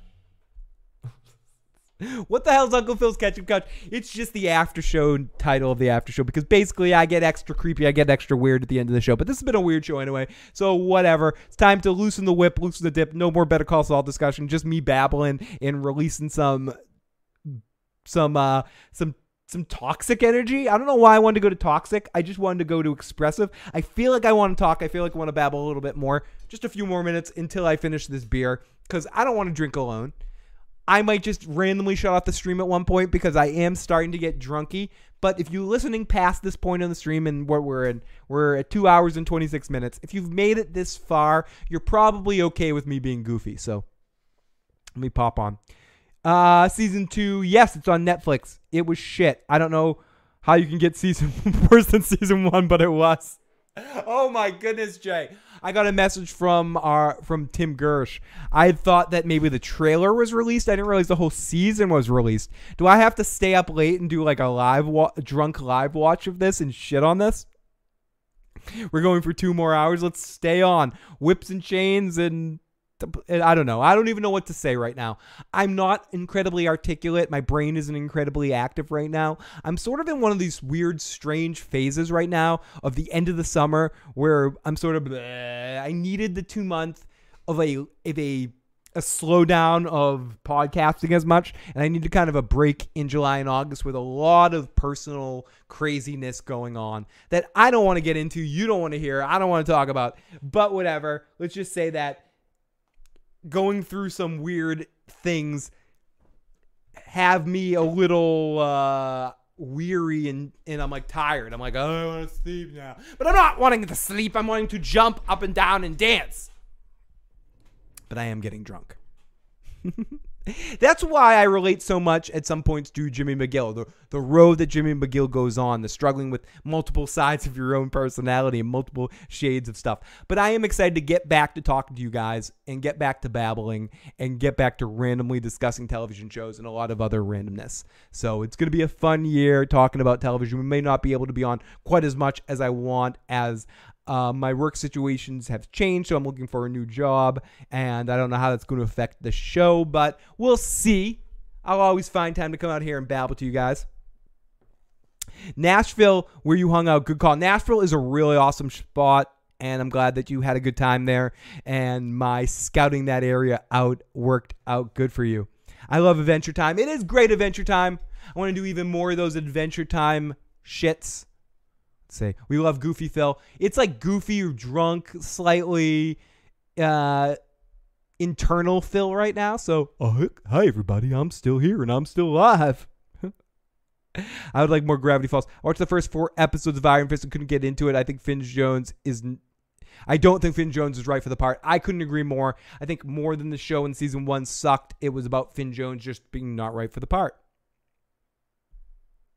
Is Gravity Falls a cartoon? I haven't watched Gravity Falls, but you're the. I've heard about it. Mm-mm. I know. We can't have this. No, I've had a job before, but I ended up. Uh, it ended up the business I was working with closed, so uh, shit changed a little bit. I am still working as a part time. Uh, I go and I go do a drum show type thing, but I'm looking for a other alternative employment situation. That's why again I've been busy the last couple months trying to figure out that situation. I'd love to be able to do this podcast full time and I appreciate all the help that people give me, but I'm not quite there yet. And I'm keep gonna keep keep pushing, keep trying, keep trying to do what we do and all the people that help us out keep pushing, keep doing. I'm not going anywhere and I'm going to keep doing as much as I possibly can but I'm not quite there yet to pay every single bill I need to pay and and uh, keep track of all my situations. So I am adding stuff. I also started doing a couple of uh, side stuff. I'm walking a little Chihuahua. Yeah, I'm, I got a little Chihuahua. I'm like, hey, little Chihuahua, let me pick up your poop. It's a little pebble shit. It's great. But anyways, I don't want to talk about that shit. You guys don't want to hear about that shit. That's like it's like oh boo, let's all feel bad. if anyone works for a radio station or a podcast that needs a host, you know, I'll happily work. Anyways, making bacon pa- pancakes. Take that bacon out, put it in the pancake. I love Adventure Time. Great show. Take live calls. I don't have a live phone line right now. If anyone wants to call in, let me know, and I could adjust the phone lines to be able to set it up for a live call, uh, possibly. Let me see if I, if I have that technology. Iron Fist was horrible, but it wouldn't have sucked as bad if Arrow had done it done it right. If if and I I think Stephen Amell would have been a better choice for Iron Fist. It's too bad he was busy with Arrow. Phil, what do you think about doing any recaps of shows that have already ended? I absolutely love that idea. Um, I was gonna do that for The Sopranos at one point in time, but Matt and uh, but due to Matt scheduling, ended up being watching episodes live were better for us. But I'm definitely down to do recaps and discussions about shows that have already been over. If anyone has any requests of shows they want me to talk about, you can always email me at igotissuesman at gmail.com. Again, that's at igotissuesman at gmail.com. You can find the link to that, or you can find that email in the description box below. Let me know. You can also DM me on Twitter or um, or on Facebook if you search Phil's recap and review.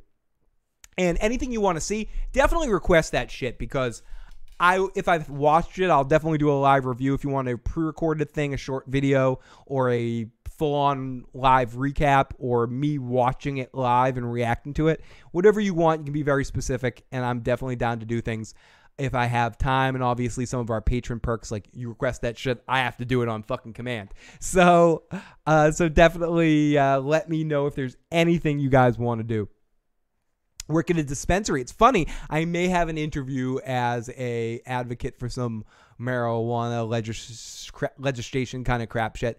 I've got a couple of uh, logs in the old fire there.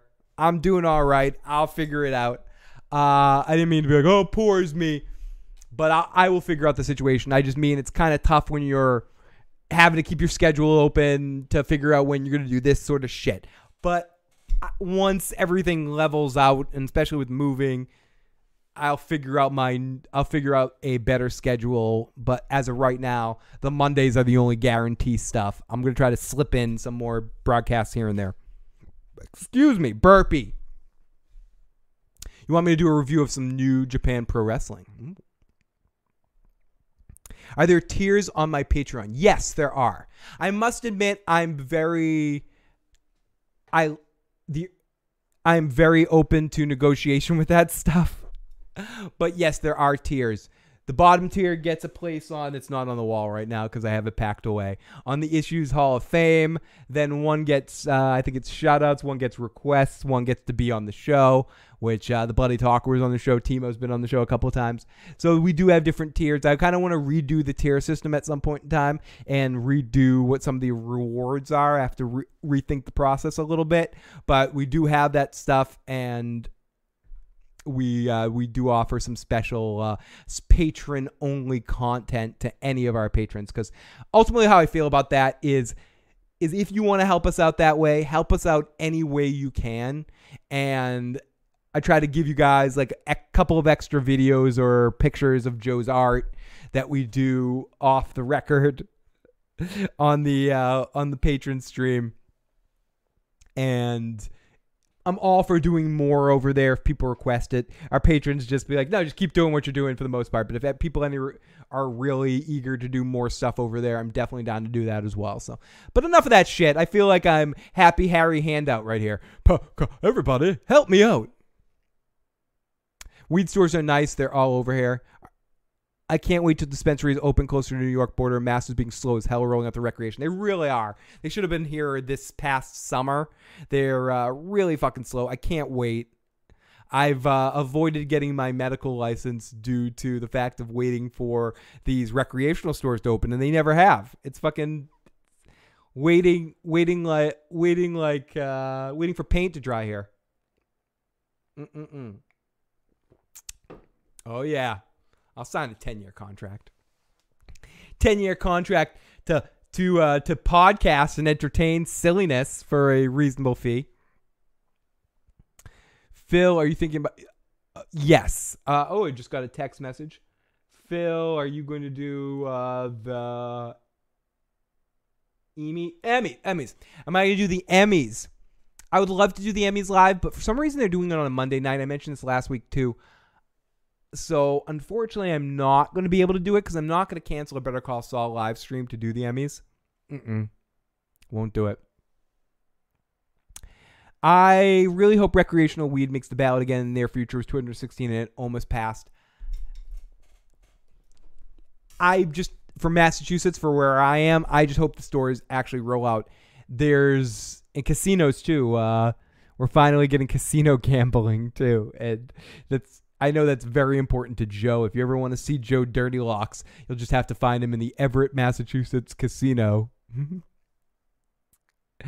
Arizona. Okay. Oh, cool. I mean, I'm very excited about the recreational thing. It's very interesting. It's it's my favorite aspect of it right now is is being able to grow and being able to do that because that's a lot of fun.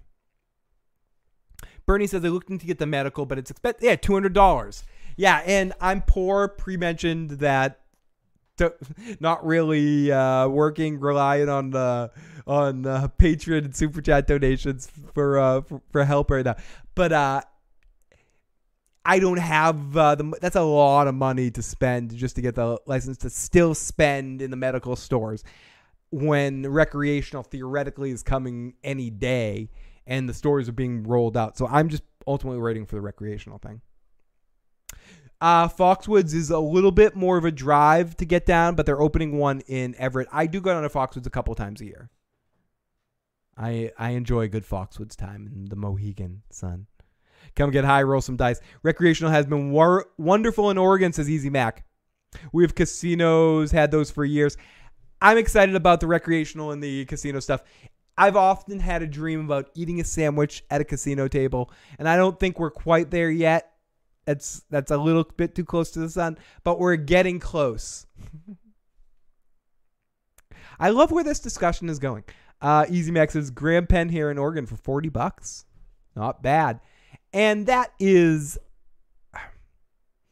I'm very excited for for that aspect of it. I still feel awkward in some situations with the legality of it because of the way I grew up and the fact that I got kicked out of high school because of it. Uh, my first junior year of high school, I got kicked out because of having a dime bag on me. I had a dime bag in my pocket, and it's it's a not a funny, interesting story, but it is a story. So I had a dime bag in my inside pocket of a winter coat, and I was sitting in a classroom, and my vice principal came up to the classroom, and somehow someone saw me with it and ratted me out or something. And I forget exactly the. I never found the exact details of it, but somehow they knew I had the bag on me, and they called me out of the classroom and talked to me about skipping a class. And I got brought down to the vice principal's office and was getting suspended again that, that year. I was suspended a lot that year for multiple reasons. And they said, they said, uh, oh, you're suspended again for skipping this or skipping that, or blah, blah, blah, blah. And I was getting ready to leave to head home or to head to my class because it was at the end of the day or something. Or it was maybe I got an in school suspension. They said, there's one last thing. What about the coat? And I was like, the coat? What you talking about, the coat? What, what fucking coat you talking about? And, or I didn't say that. I was like, coat? What are you talking about? Look, we got to see inside that coat. Give us the coat because there's something in there. And we're like, whoa, what are you talking about? What are you talking about? There's nothing in the coat. But on a, a complete side note, can I go to the bathroom? So I went to go to the bathroom, and my principal went in there with me, and he sat at the urinal and watched me as I tried to pee. And I, I said, Could you give me a privacy moment? He's like, Nope. I'm like, Well, I really need a minute. Nope. I can't pee with you watching. Very interesting. You can't pee. Well, I can't pee with you watching. Which side note, I do get, uh, I do get a little stage fright. And I can't deal with someone watching me pee. It's a weird feeling. I'm not really a urinal guy. Even in public places, I go in the the uh, the stall even to pee just to get the privacy. Fuck that. Just because I'm a guy, I need to pee in, like next to people like that. Fuck you. I don't want to do that shit. Like, hey, uh, it's like the most awkward conversation situation sitting at a urinal.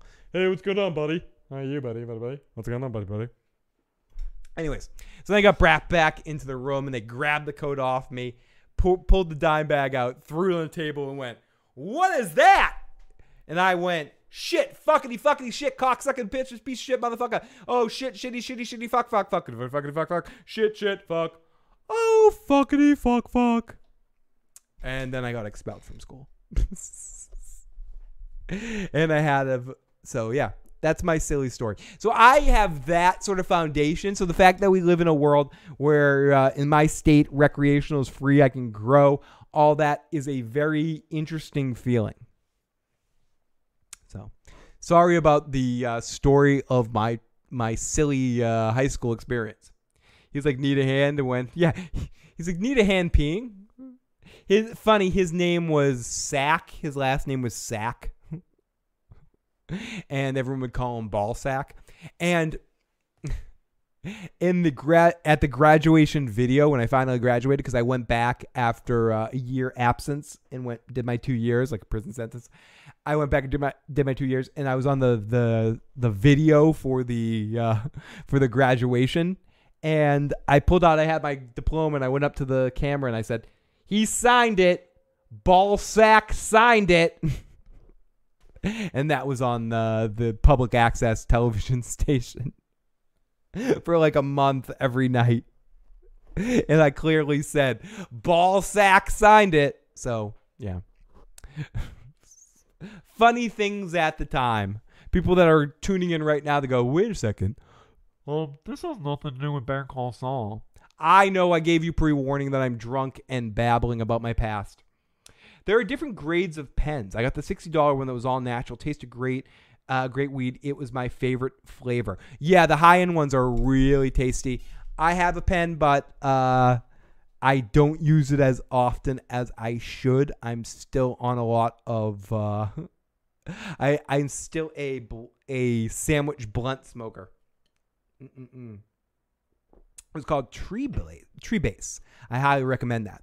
The uh, sandwich plant I'm growing right now is Gorilla Glue number two, and also my Dax Symbiote. But that is a very good flavor. I should do. We should do a all uh, all uh, marijuana weed uh, weed discussion podcast. I mean, I guess I do every 420, and we have a discussion. The last couple of years, I've done different topics. One was music. One was television shows and movies and stuff. Maybe this next year we'll just talk about like weed culture in general and and legalization, and all the fun stuff you can do with THC these days. Bernie, have to keep that name in mind next time my bestie does a weed trip. I'm loving this kind of discussion right now, guys. This is very, very fun. And if you're watching this discussion later, please share your thoughts on all of this in the comment section below. I know some people have tuned out from Better Call Saul, but it doesn't even matter. Our podcasts here on this channel and are by my multiple personalities. No, our podcasts, all of our friends that we have here is are about the shows that we talk about, but they're also just about silliness and discussion. So it's good to be able to have this after show silliness with you guys, where it's where I'm kind of trying. I'm at times here just like, uh, I don't want to talk about it, but I'm having fun. this isn't the most organized discussion here, but I don't care. I'm having fun. I hope you guys are having fun as well. I have a little pen or whatever that is. I have carts. They're cheap. 14 to 40 here. I like the RSO go karts for 25, half a gram. High Times even recommends it. Skywalker OG. Ooh, Skywalker OG is really good. I actually got some of that not too long ago. Weed is greater than Better Call Saul, says Mike. Hopefully they'll legalize it in New York. They're talking about it at least. I mean, I think the fact of a lot of states around them helping helps the cause a lot. I think if you polled most of the people in most of the things, I don't want to get all political here, but I think in most things that people disagree with, I think one unifying thing is most people in general don't think marijuana should be included in the same category as other drugs. Most people think that marijuana should be legal or at least decriminalized. And I know someone's gonna be like, I don't think that, Phil. I'm not most people, and I don't care. I'm I, I I'm saying in general, most log, most people I've talked to generally are looser about marijuana, and I think that is bodes well for a lot of states that are on that level. And the fact that so many states are starting to pass that law, it's I think marijuana stuff is heading in a great dire- direction compared to mandatory minimums not too long ago for for for pot dealers, which was fucked up shit. And I'm not and I don't want to get down too big of that road that's not talking about television and not talking about stuff that that that's just babble fest about us, but it's true. And I'm glad that we're at least heading in the positive direction with uh with the decriminalization. I don't even care too much about legalization and stores and all that stuff. All that stuff's fun and good, but de- decriminalization is the most important part. The people aren't fucking going to fucking jail for mandatory minimum sentences for fucking being potheads or fucking weed dealers. Who gives a flying fuck burger about that shit? Mike says 99.9% of the time I smoke blunts. Nice jackpot brands, three for 99 cents. I smoke rock and rolls and chocolate Phillies are my brands of sandwich paper. it's not any worse than drinking. It's probably better because it's less uh, less physically addictive. Anything can be mentally addictive, but for a substance that makes you feel goofy, it is the least physically addictive one. In my perspective argue with me come at me come at me bros. But i mean i think people that can handle alcohol is far more addictive in my mind than than that. But anything can be physical mentally addictive. I'm addicted to uh, pizza. I'm a better citizen stone than drunk. Facts. Uh facts i was arrested in a situation for for marijuana or my cousin was arrested. I was too but this is in my cousin's situation. A judge said to him, Get these fucking potheads out of my courtroom. What's the worst thing they're going to do? Beat their best friend up for the last slice of pizza? But most likely they're too lazy to do that. Bump, bump. Case dismissed. Get the fuck out of here. So it's. It is what it is. Is it perfect? No, but I think most people, a unifying thing, no matter what you believe in, no matter what your level is, most people can agree that weed is a harmless is as harmless of a vice as there are. Is that is that a is that is it a, a good approximation? Especially eating weed. I'm a smoker. I'm like Mike said. When it comes down to it, I eat my sandwiches in blunt form most times. But really eating it is probably the healthiest way you can ingest the substance. And if you're thinking about the best way for your body to in, to enjoy THC, it's through eating. You aren't smoking, you aren't fucking with your lungs at all. Like, and I'm not stupid enough to know that bringing tobacco into the process through a blunt isn't a bad situation. So, realistically, if I'm being completely reasonable, if I'm advising anyone who is of age to have fun with that substance, it's eating it. Get into that because you use more of it, it's more potent, and it's healthier for you. So, that's my little soapbox moment. Where was it? The more you know. Ladies and gentlemen, if you're gonna use THC, make sure you eat it. I wish I ate it more often. no, I'm kidding, but make sure you do because it is the most, it is the healthiest way to ingest the substance, and it's the most potent way to ingest the substance as well. Mystery Science Theater 3000 is literally the best. I love it, especially the Joel years. I'm as much as I like all of Mystery Science Theater, and I even like the remake with Patton Oswalt and stuff. I the Joel years are the highlight for me because I just love Joel Hutchinson. I think that's his name. I might be screwing up his last name. He's one of my favorite st- favorite underrated stand-up comedians. Sesame Street Stoned. The Dave Chappelle sketch that's very funny with, about that. I watched Mystery Science Theater th- 3000, the old school Sesame Street stoned off my ass. It was a fabulous experience, says Lindsay. I had a cop give me weed he found on on me back and let me go.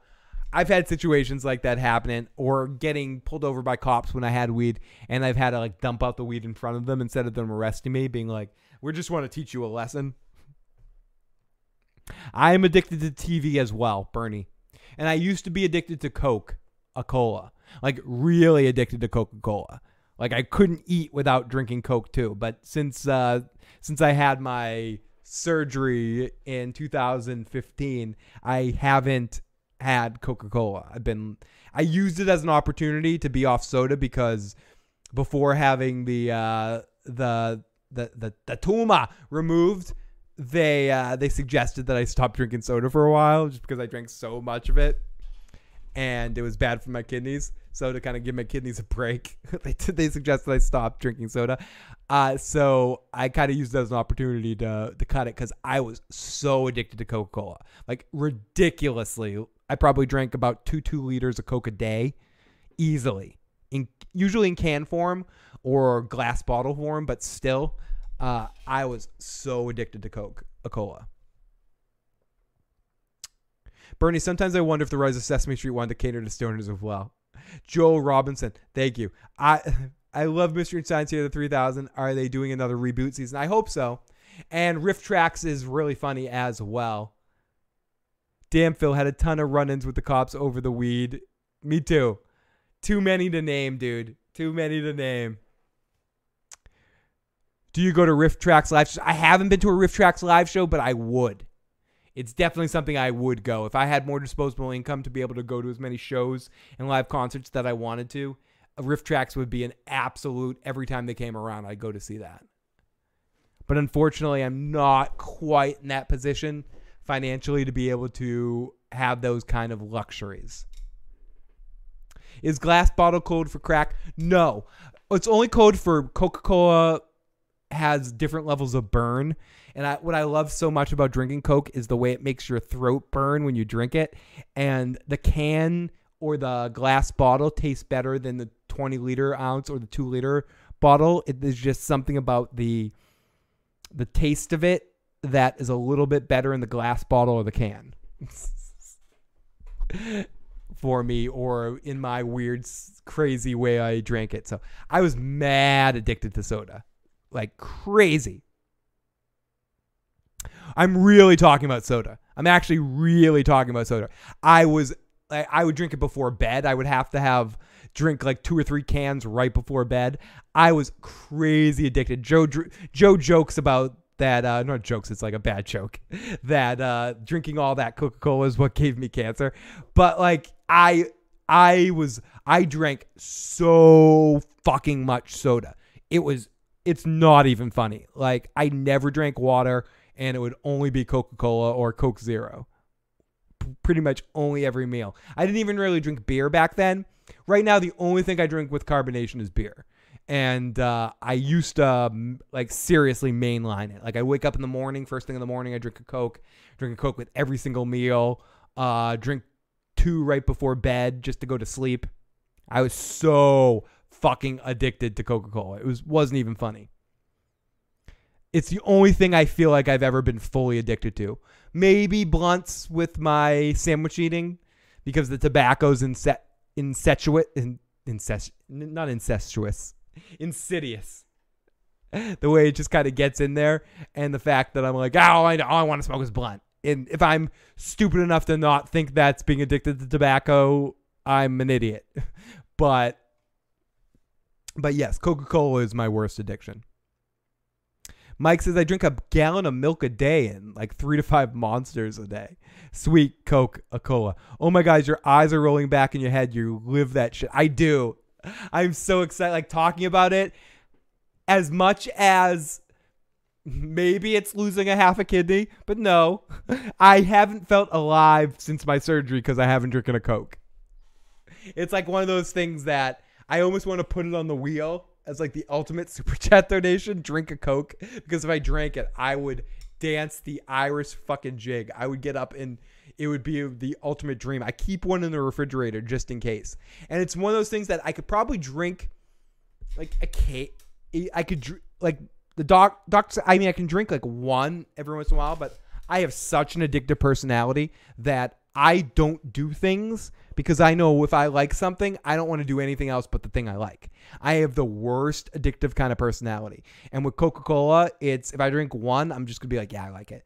With chocolate, I won't eat chocolate for months and months at a time. Then if I eat one piece of chocolate, I mean one fucking M&M, I am getting gallons of chocolate ice cream. I'm showing up at convenience stores. I'm leaving podcasts at the end of podcasts if I'm not too drunk and driving to convenience stores to get fucking chocolate uh hostess cupcakes and shit. Like I go crazy for chocolate if I start eating it. I have such an addictive personality that I stop myself from uh from doing certain things to my enjoyment case. And Coca-Cola is one of those things. Mike's addicted to chicks. I totally get that too. I'm I'm uh I have a similar problem.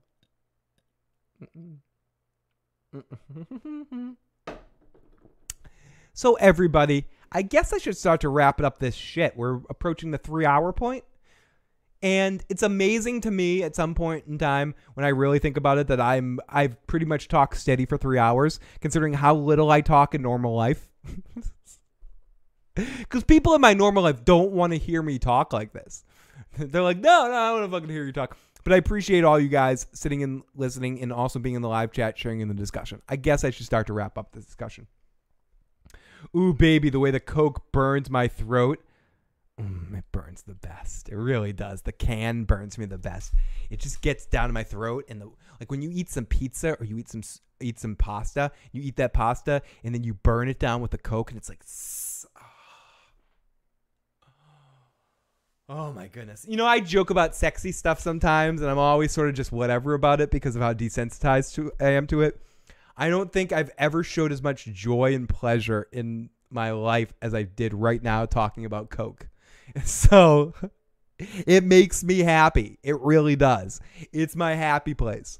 It's that I've never been addicted to anything but that. Why can't I be addicted to carrot juice or something? oh no, Mike said the opposite. That chicks are addicted to him. Sorry, Mike. Give me the Coke.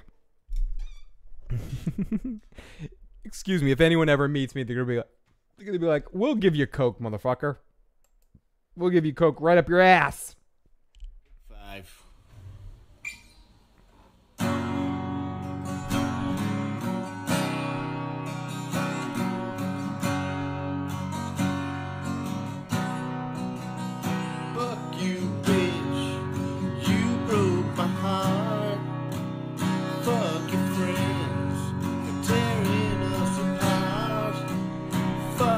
dog.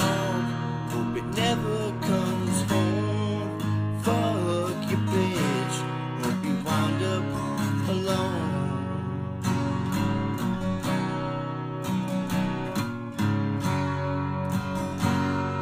I just wanted to thank all of you guys for being my support group for the night. thank you, Hannibal O'Neill, for sending in some awesome music. You guys have been amazing tonight.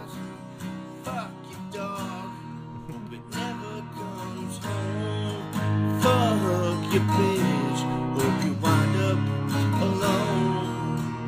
Fuck your bitch. Hope you wind up alone. You fucking cunt. Oh, whoa, whoa, whoa, hey. uh, so, everybody, thank you so much for tuning in. Thank you for holding together and uh, sticking together till the end here. Just one sip, Phil. What'll hurt if you don't drink Coke or Pepsi wins? Then Coke goes out of business. It's all your fault. You're gonna be able to hit the bottom. It's your fault.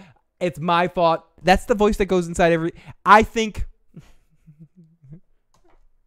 every day I don't drink a Coke is is is a day that doesn't matter. No, that, that's really how I feel. That's really how I feel.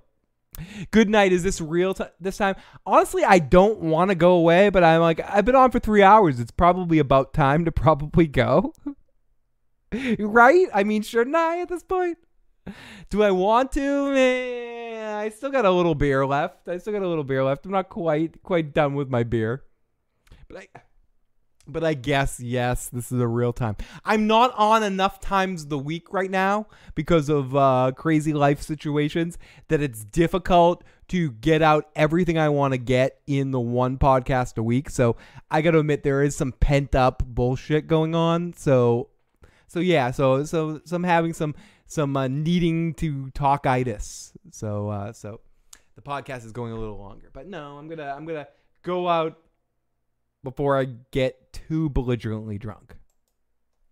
Goodbye, everybody.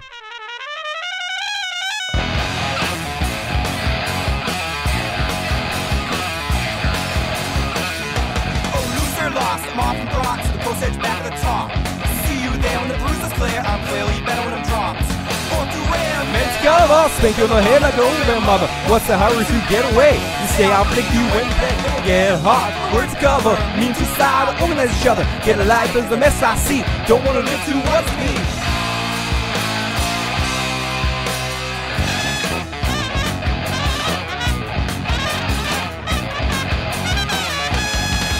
Know the loss is yours. Comes my inside mental calls. All I do is smoke swear. Acting and laughter, I don't wanna care. All that's great, but it's not the truth. The only truth is talking to you. If I keep going right now, it's just gonna be to do like karaoke songs. I wanna like sing That's Life on karaoke. Your very existence bothers me. You make me feel like a pie. You take away something I love, the one thing that makes me happy to held my head. You pissed off the wrong person. I just wanna make you suffer for this. Yeah, payback's a bitch, a little bitch. Don't to die till the end.